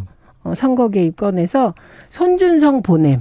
네. 음, 어쨌든 텔레그램으로 그 고발장을 최초로 올려서 보낸 사람이 손준성이다. 이건 확인이 됐고요. 확인이 됐고요. 거기는. 네. 그리고 이것을 작성하는 과정에서 세 명의 검사가 관여한 것으로 보인다. 그 내부 전산망의 자료를 다운받은 것이라든지 이런 걸로 볼 때 요거까지 확인이 된 거고 검찰 수사로 예 그런데 말씀하신 대로 최초 작성자가 누구다가 발표된 건 아니에요. 그런데 검찰이 검사들이 관여했다. 요거까지 확인해서 공수처로 보낸 거예요. 근데 이 고발 사주 문제는 국민의힘에서 우리가 뭐 자체 조사를 해서 발표하겠다 이렇게 말은 했거든요. 안 하시네요. 아니 발표할 게 없거든요. 없어요? 왜냐하면 윤 후보가 무슨 관여한 것도 아니고 네.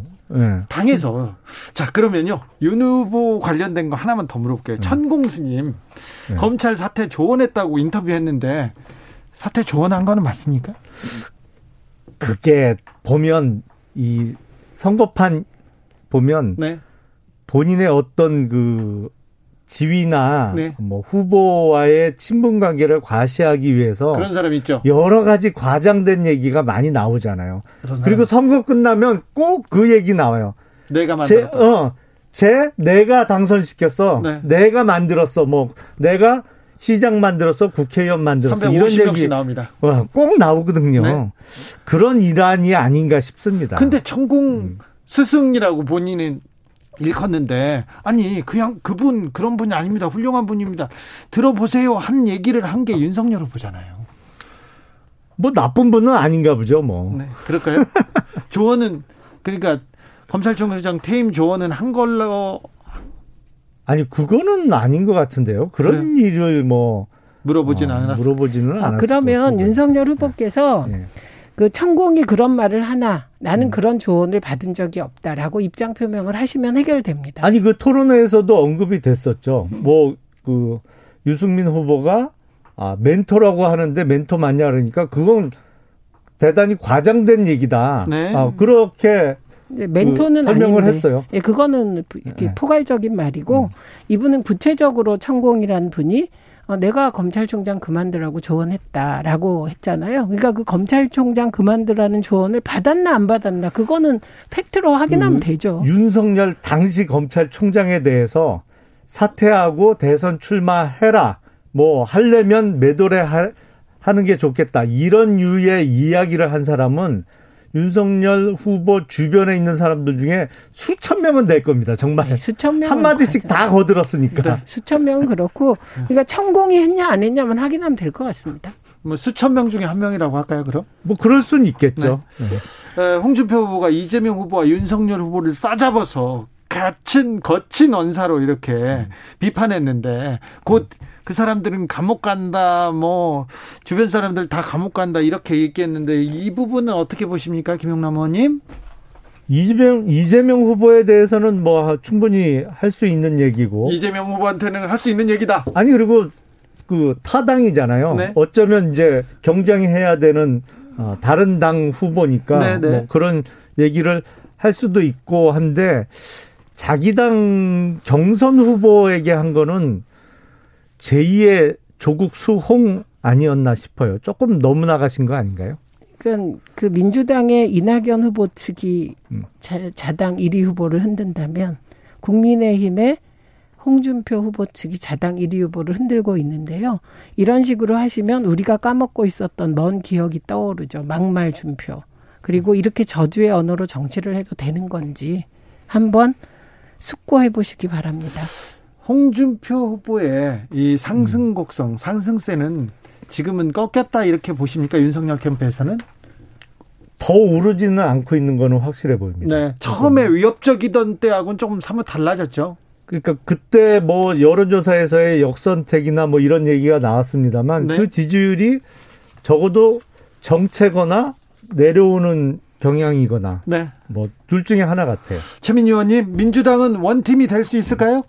이건 앞으로 그 송영길 대표가 어, 이낙연 후보 측의 어, 그런 뭐 항의 혹은 이게 법적 제소 그렇죠 민주당 네. 내 법적 네. 절차 어, 이것에 대해서 가능한 빨리 원칙적으로 해결을 하고 이게 선행되어야 하고요. 네. 그리고 나머지는 이제부터는 이재명 후보의 정치력이라고 봅니다. 이낙연 캠프, 이낙연 후보와 그 주변 사람들이 계속해서 이 이 그 불복이라는 단어를 가지고 이 이의 신청을 가지고 계속해서 정치 투쟁을 할 가능성은 없습니까? 일부는 끝까지 갈 것 같아요. 일부는요? SNS상에 어, 그 2018년부터 안티 이재명을 했던 분들은 네. 갈수 있다고 생각합니다. 의, 의원들은요?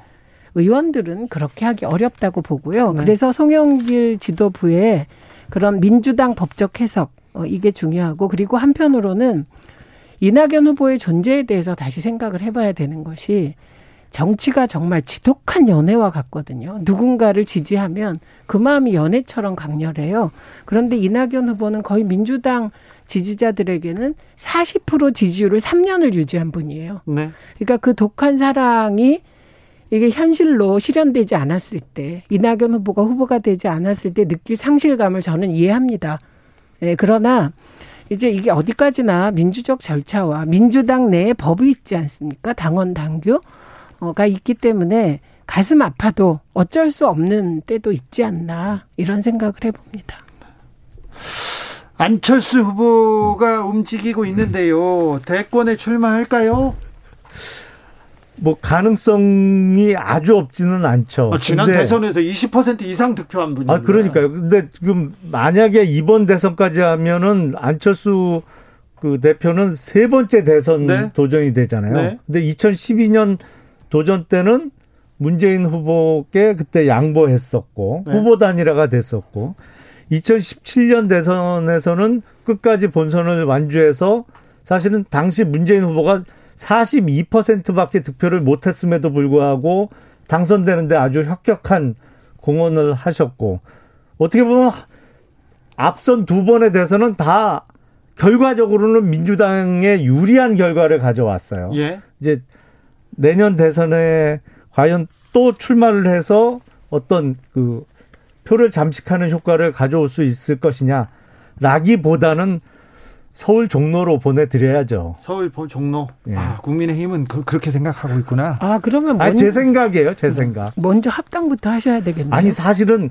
지난 4월 7일 날 서울시장하고 부산시장 보궐선거 끝난 다음에 네. 국민의힘하고 국민의 당이 합당을 했어야 돼요. 그때 아예 한 몸으로 딱 묶어 놨어야 되는데 현수가 될 것 같습니다. 그때 잘 안 돼서 참. 음. 김용남 의원님, 예. 지금 대선이 벌어진다. 그럼 누가 이깁니까?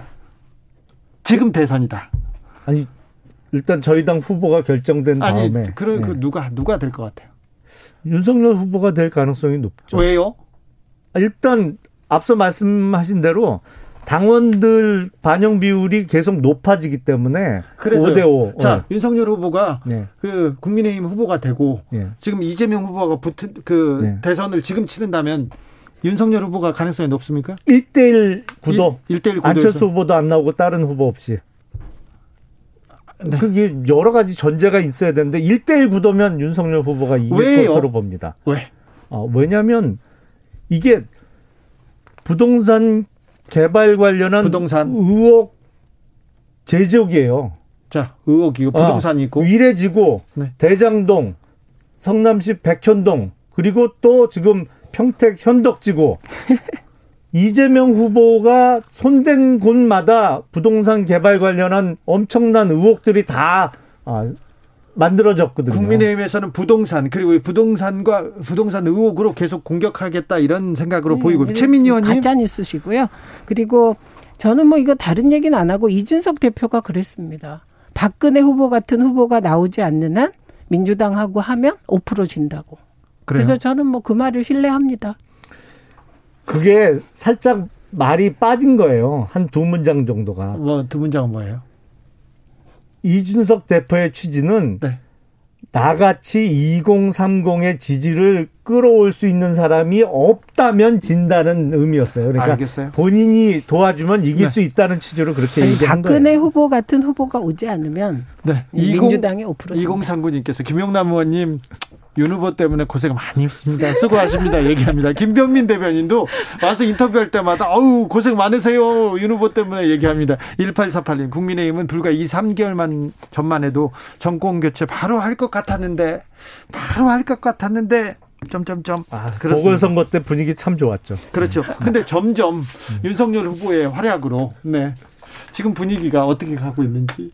네. 아니 대선은 그야말로 양대 진영이 그 목숨 놓고 싸우는 거기 때문에 네. 뭐 보궐선거하고 분위기가 똑같을 수는 없죠. 정치적원의 시점 여기서 인사드릴까요? 최민희, 김용남, 김용남, 최민희 두 분 감사합니다. 네, 고맙습니다. 감사합니다.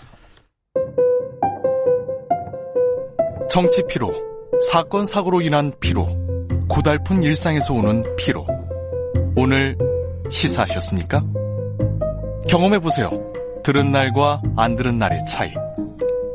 여러분의 피로를 날려줄 저녁 한 끼 시사. 추진우 라이브.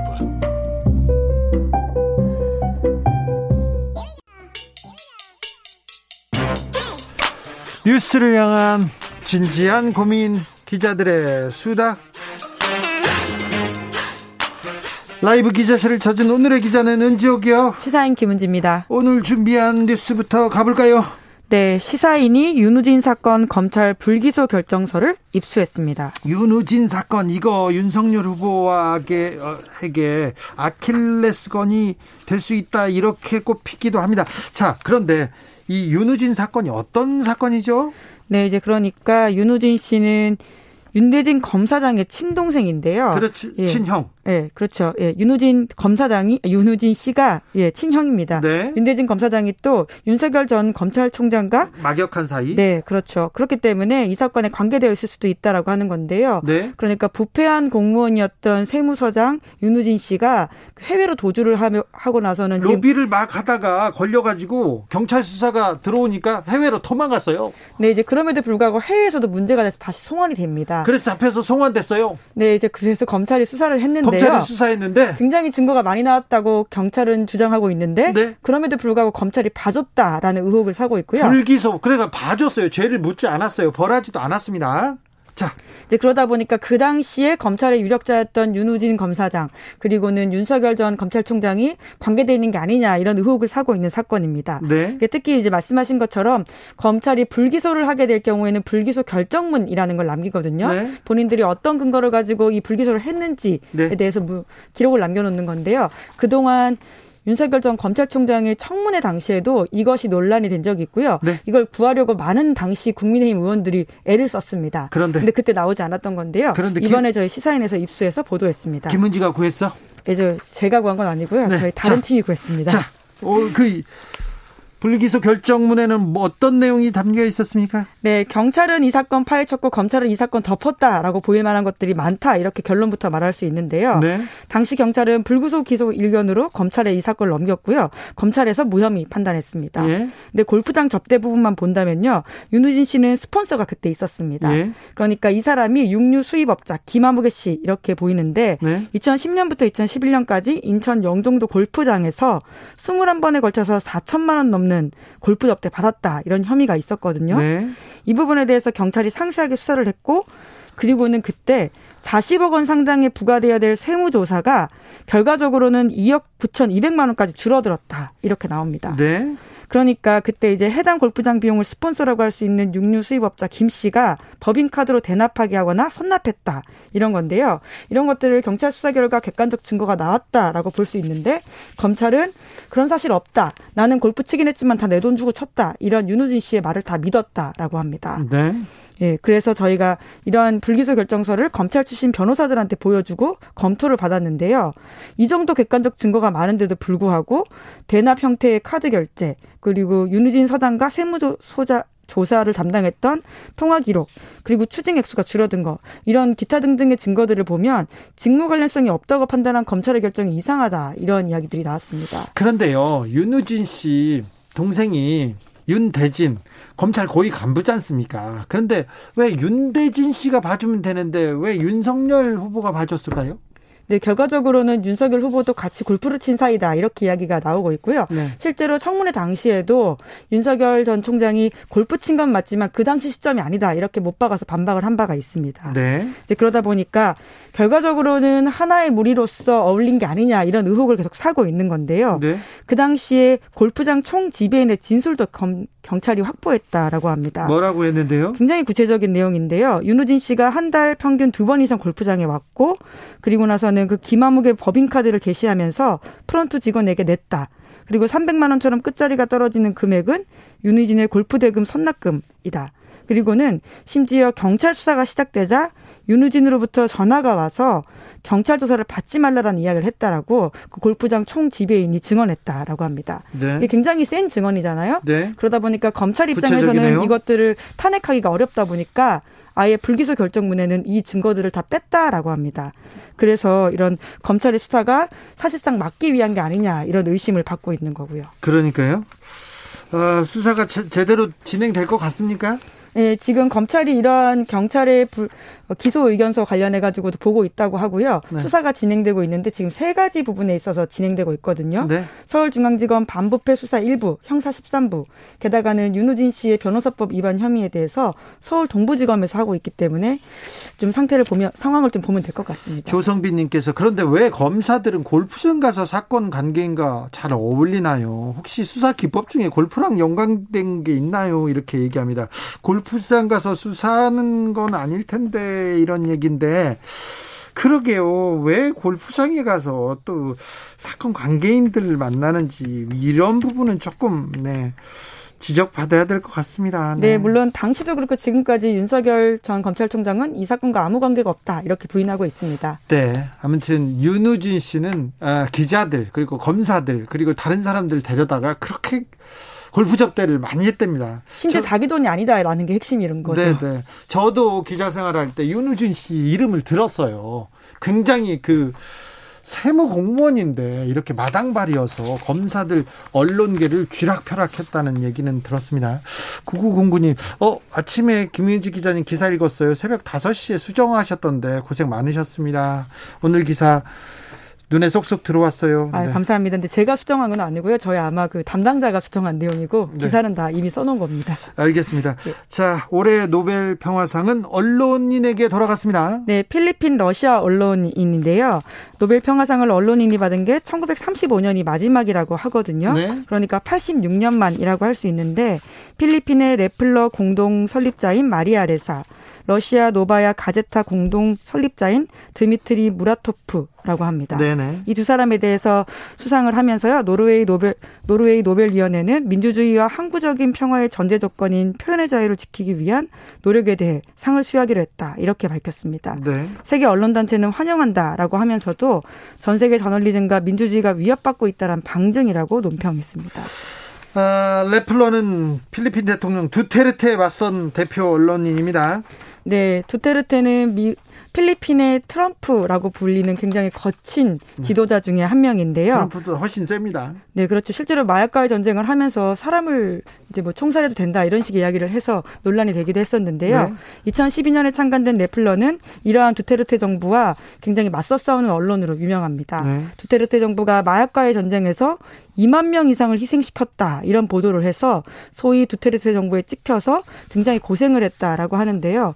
지속적인 정적 탄압, 국 부검뿐만 아니라 석방을 위해서 보석금도 10번이나 냈다라고 합니다. 네. 그래서 뉴욕타임스가 2019년에는 이번 수상자를 두고는 대통령과 목숨을 건 대결을 벌이고 있다 이렇게 평가한 바도 있습니다. 네. 수상 직후에 이렇게 이야기를 했는데요. 팩트 없이는 아무것도 가능하지 않다. 팩트 없는 세상은 진실과 신뢰가 없는 세상이다. 이런 이야기를 수상 소감으로 했다고 합니다.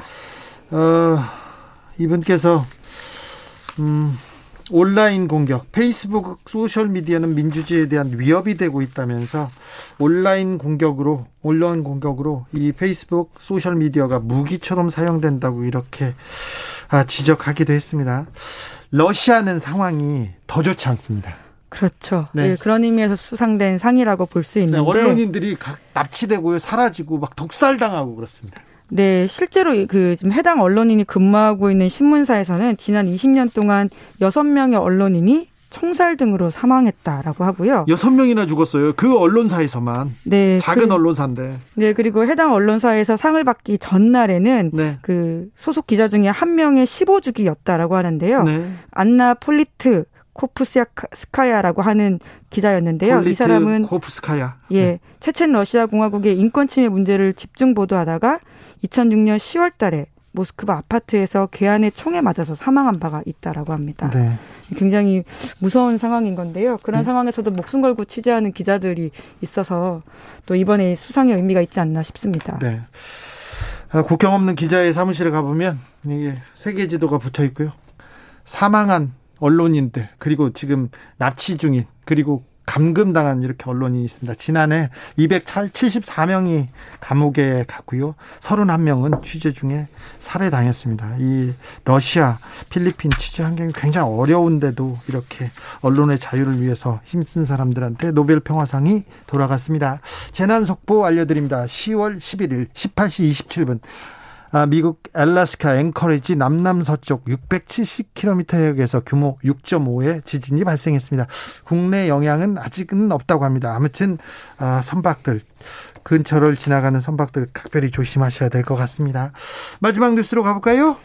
네, 일본 백대 총리가 뽑히면서 일본 정치 시스템에 대한 비판이 나오고 있습니다. 어떤 비판입니까? 네, 그러니까 결과적으로 세습 정치인이 판을 치고 있다라는 식의 이야기인 건데요. 그렇습니다. 그리고 고노다로가 그 거의 그 과반의 지지를 받고 있는 1번이 1번 후보였어요. 2위 후보도 있었어요. 그런데 3번, 4번 이게 판이 좀 짜인 데서 이렇게 뒤에서 이렇게 누구의 이 뭐라고 해야 되나 누구의 그 조정을 합의로, 받고 네, 있는 것 조정으로 이렇게 총리를 네. 뽑아내는 거 아닌가 이런 생각을 하고 있습니다. 일본 국민들도. 네, 일본 국민이 1억 2천만이라고 하는데요. 네. 그런데 사실상 764명에 달아 받게 되지 않는 의원과 당원들이 결과를 좌지우지한다 이런 비판을 받고 받고 있고요. 예. 잔민당 내 주요 파벌이 사실상 결정하고 있는 상황이긴 합니다. 계속 그 사람들이 누구를 낼까, 누구를 낼까 하면서 지금 총리를 바꿔 오고 있습니다. 네, 이제 그러다 보니까 민주주의가 맞느냐 이런 비판들이 해외 언론에서도 나오고 있는 상황인 건데요. 네. 실제로 일본 언론은 이제 직접 민주주의는 아니고요. 이렇게 의원들이 뽑는 상황이긴 합니다. 네. 그럼에도 불구하고 여론과 너무 괴리되어 있다 이런 비판들이 계속 나오고 있는데요. 네. 뿐만 아니라 세습 정치에 대한 비판도 꽤 많습니다. 382명의 의원들 중에 상당 부분이 세습 의원이에요. 네, 그렇습니다. 2017년 출범한 현 중의원에서 당시 당선인 4명 중에 1명이 세습 정치인이라고 하는데요. 네. 그러니까 그냥 아버지나 할아버지가 정치인이면 자식도 정치인이 되는 소위 정치 금수저들이라고 네. 할수 있는 거죠. 네. 그리고 자민당으로 한정하면 그 수치가 더 오른다라고 하는데요. 40%까지 된다라고 합니다. 40%요? 네, 이제 그러니까 아버지나 할아버지가 정치인이 아니면 정치할 수 없는 상황에까지 달한다라고 볼 수 있는데요. 이러한 숫자들이 얼마나 일본 사회에서 세습 정치가 뿌리 깊은지 보여준다라고 하고요. 총리로 한정하면 훨씬 많습니다. 그렇죠. 네. 총리나 장관 이렇게 보면 거의 아버지 할아버지가 다 정치인이었어요. 근데 왜 이렇게 일본은 이렇게 세습 정치가 이어지고 있죠? 네, 이제 그런 게 굉장히 안타까운데요. 다양한 분석이 있습니다. 무엇보다도 세습 정치에 대한 국민 거부감이 낮은 편이라고 하는데요. 일본에서는 정치뿐만이 아니라 많은 직업이 세습된다라고 하거든요. 동네 조그마한 가게도 세습되고 있는 상황이다 보니까 그에 대한 유권자의 어떤 텐션이 좀 낮은 편이라고 볼 수 있고요. 네. 뿐만 아니라 제도의 문제점도 있다라고 하는데 그러니까 지금까지 1995년까지는 중의원 선거가 중선거구제 그러니까 한국은 한 선거구제에서 한 명을 뽑잖아요. 네. 그런데 여기는 한 선거구제에서 세 명에서 다섯 명까지 뽑을 수 있다 보니까 그러네. 세습 정치인들을 좀 밀어넣을 수 있는 환경들이 좀 더 많다라고 합니다. 게다가 저도 이번에 처음 알았는데요. 일본에서는 대부분의 선거가 전자 투개표가 아니라 유권자가 투표용지에 직접 지지 후보의 이름을 써낸다라고 이름을 씁니다. 해요. 이름을 써야 돼요. 그러니까 자필로 써내는 방식이다 보니까 익숙한 성을 가진 익숙한 이름을 가진 국회의원이 훨씬 유리할 수밖에 없는 후보자가 유리할 수밖에 없는 상황이다 보니까 신인들은 자기 이름을 알리는 게 너무 힘들어요. 그렇죠. 자기 이름을 똑바로 알리는 게. 네. 그러니까 아버지 정치인, 할아버지 정치인이면 그 성이 훨씬 더 그 지역에서 유명하기 때문에 이름이 더 쉽게 쓰일 수 있는 유리한 고지에 있는 거죠. 네. 테스터 TV님께서 정치 금수저 우리도 있었는데 그렇죠? 우리도 있었습니다. 이성권님께서는 우리나라 언론인도 세계적인 상을 받을 수 있는 기자가 나왔으면 합니다. 기레기라는 단어도 사라지고요. 그러기를 바래봅니다. 그런데 네. 기자들의 수다 지금까지 시사인 김은지 기자와 함께했습니다. 감사합니다. 네 감사합니다. 교통정보센터 다녀올까요? 오수미 씨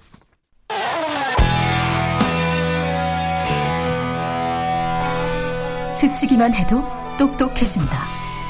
드라이브 스루 시사 주진우 라이브.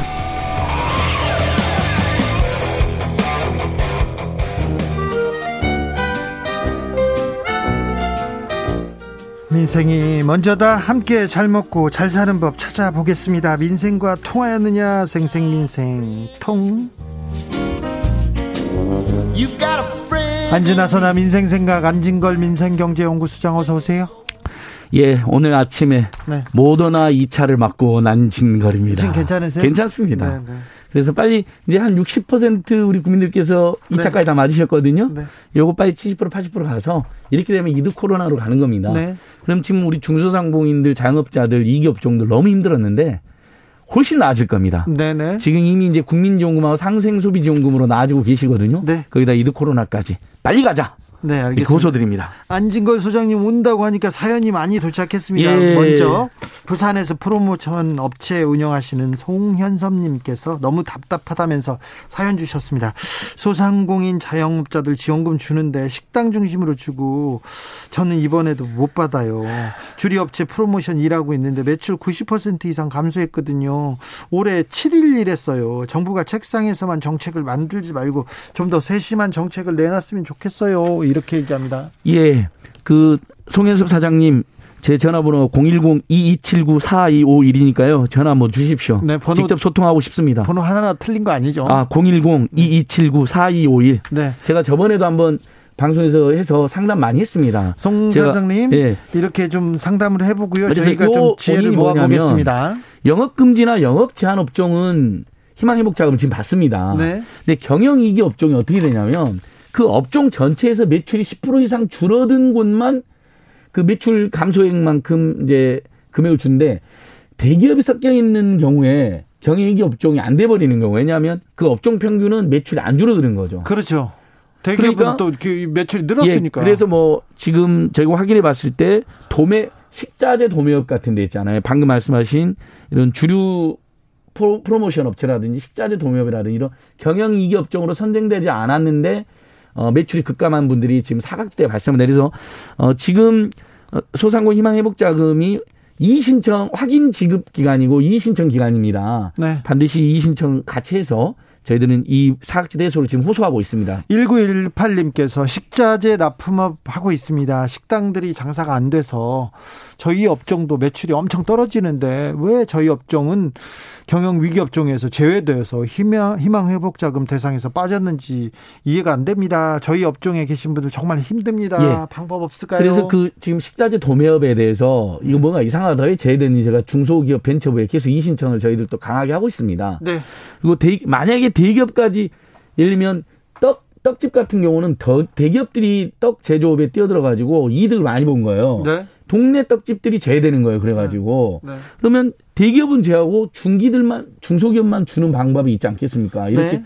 세 분에서 이 신청을 받으면 반드시 구별해서 대기업은 제하고 소상공인들은 지급하자 이런 제안도 하고 있고요. 아무튼 전체적으로 근데 이분들이 그러면 1호를 받으려면 국민지원금이라도 만약에 편입이 돼야 되는데 국민지원금도 88%도 안 받게 설계가 되다 보니까 소상공인 희망회복 자금도 떨어졌는데 국민지원금도 떨어지신 분들이 훨씬 더 이중으로 아이고. 속상하는 상황입니다. 네. 박봉자님께서 자영업자들 너무 힘든데요. 거리두기 그만 좀 스톱하면 안 됩니까? 물어봅니다. 일단 위드 코로나가 되려면 그래도 모두 저 1차 다 마치신 분들이 70%까지 돼야 된다고 하니까 네. 지금 뭐 다음 달 초에는 예, 분명히 지금 100만 명까지도 지금 맞으셨다잖아요. 저도 오늘 맞고 왔고요. 네. 열심히 빨리빨리 저기 백신 맞아서 이루 네. 코로나도 가자. 금방 갈 수 있을 것 같습니다. 조금만 더 힘을 예, 내주십시오.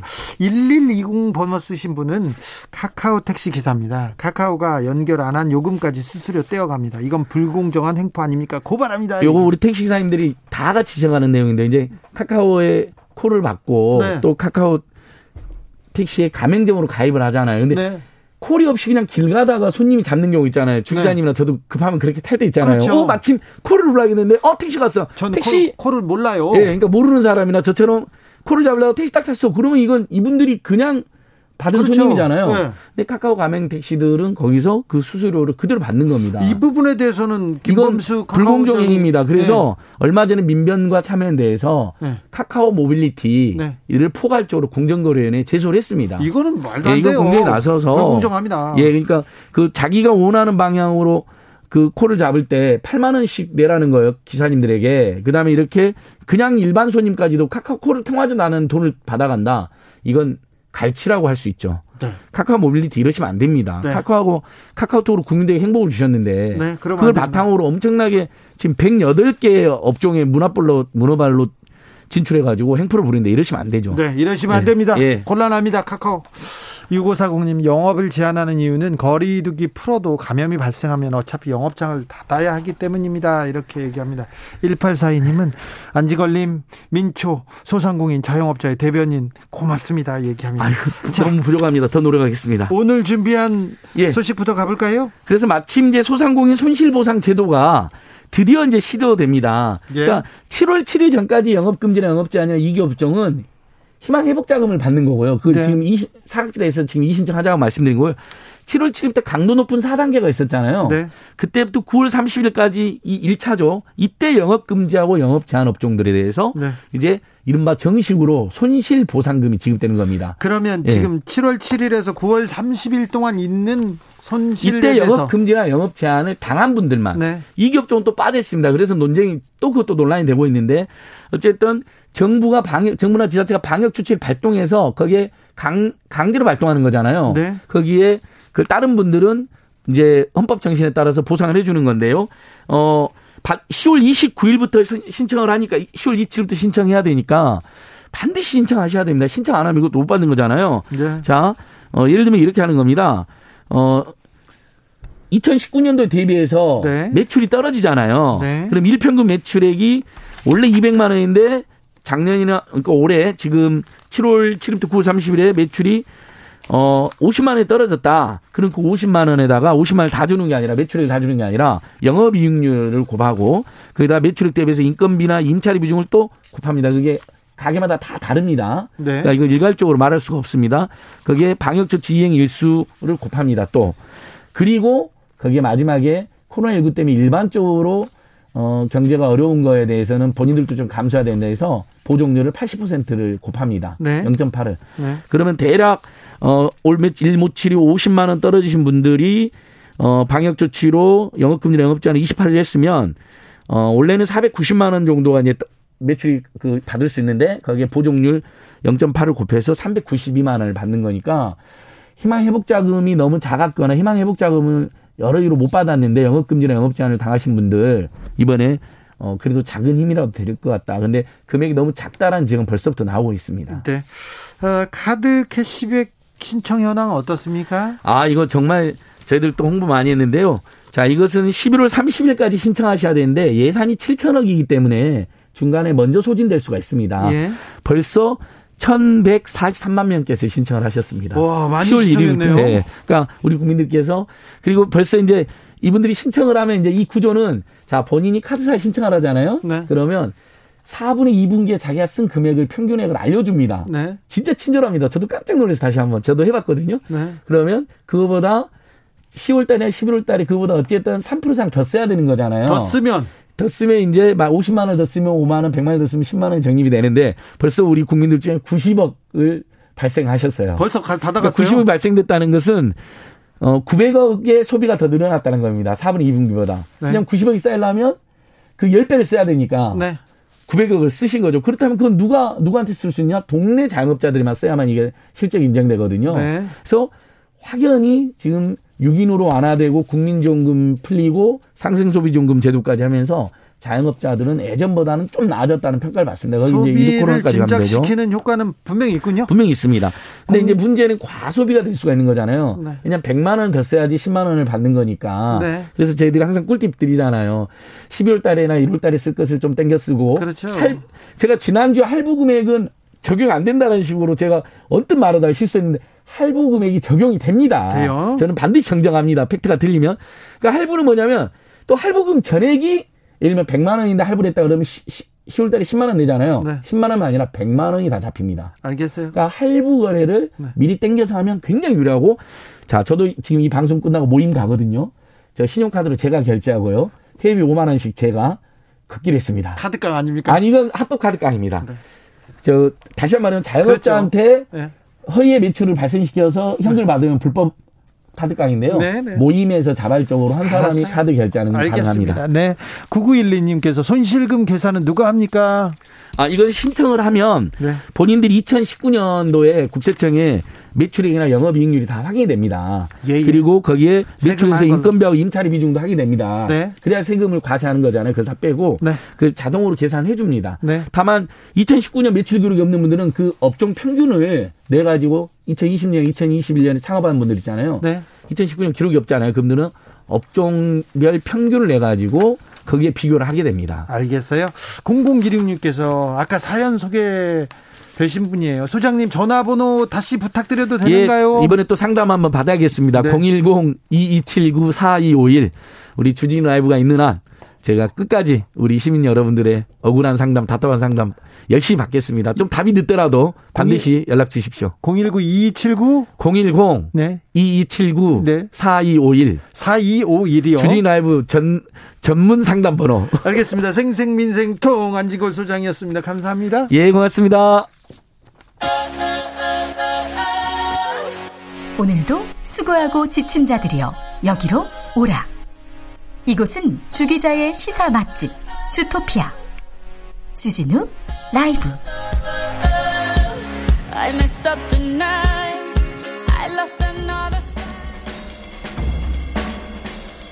느낌 가는 대로 그냥 고른 뉴스 여의도 주필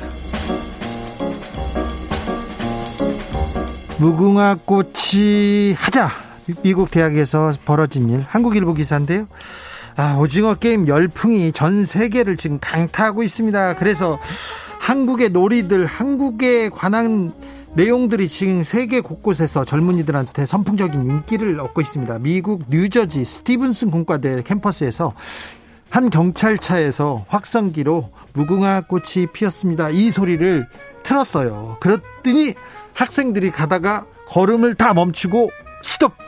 총지! 화면을 만들었다고 합니다. 지금 해외 지하철 승강장에서 딱지치기 놀이가 지금 어, 인기를 얻고 있고요. 유명 온라인 쇼핑몰에서는 달고나 뽑기 세트 불티나게 팔리고 있습니다. 제 친구 딸이 이태리 친구인데 16살 먹었는데 한국에 관심이 생겨가지고 한국에 가고 싶다고 관광 보내달라고 한답니다. 근데 제 친구 예전에 예전에 여자친구 결혼 전에 만났어요. 멜라니아인데 그 친구 딸도 한국에 오겠다고 한국에 아는 사람이 없어서 저한테 연락이 오 고 있습니다. 그래서 한국에 대한 열, 그 관심이 이렇게 높아지고 있습니다. 우리가 거리두기 조금만 잘하고 있으면 위드 코로나로 가면 어, 제1 관광국이 될 가능성도 있습니다. 아무튼 한국이 문화적으로 굉장히 우수성을 계속 세계에 알리면서 관심 국가로 지금 계속 어, 떠오르고 있는 것은 분명한 것 같습니다. 한국으로 국운이 오고 있는 것도 같, 같아요. 샤넬 로레알 백화점 매장 황금 연휴에 문 닫은 이유는 한국일보 기사인데요. 아, 백화점 뭐 샤넬 매장이면 굉장히 뭐 고급 브랜드인데 올해 들어서 월급이 계속 줄어들어서 40만 원 정도 줄었다고 합니다. 코로나 여파로 단축 근무가 늘고요. 온라인 매출이 증가하면서 급여가 계속 아, 쪼그라들고 있다고 합니다. 그런데 어, 회사에서 온라인에 집중하면서 지금 고용 자체가 위협, 위협 받고 있는 상황이라면서 굉장히 안타까워했습니다. 어, 그런데 이게 백화점의 화장품 매장뿐만이 아닙니다. 지금은 코로나 이후를 대비해야 될 것 같아요. 아무래도 코로나 이후에도 온라인 비대면 시대는 계속 가속화될 것 같습니다. 지금은 코로나 방역이 관리가 최우선인데요. 앞으로는 코로나 이후를 대비하고 어떻게 선점하고 어떻게 어, 코로나 이후 사회를 이끌어 갈 것인지 이 부분이 중요한데 우리 지도자들이 좀 정책 비전 이런 내용을 가지고 지금 논해 주셔야 됩니다. 코로나 이후 시대를 어떻게 이끌어 가겠다는 얘기가 대권에 지금 테이블 토론장에 올라와야 되는데 지금 뭐 하고 계십니까? 네.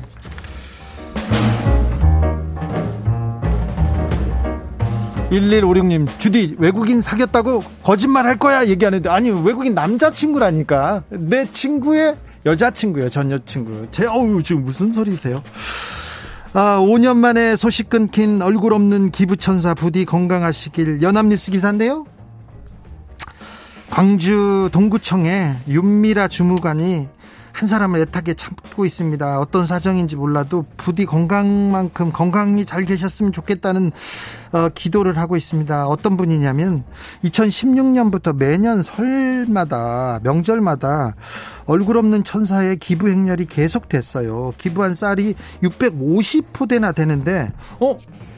이 올해는 이 기부의 행렬이 멈췄어요. 그래서 윤 주무관께서 혹시 이분이 아 돌아가셨으면 할 어떤지 하면서 간절히 건강했으면 하는 기도를 하고 있습니다. 근데 이분 말고 올해 추석부터는 쌀 100포대를 보내는 또 다른 기부자가 생겼다고 합니다.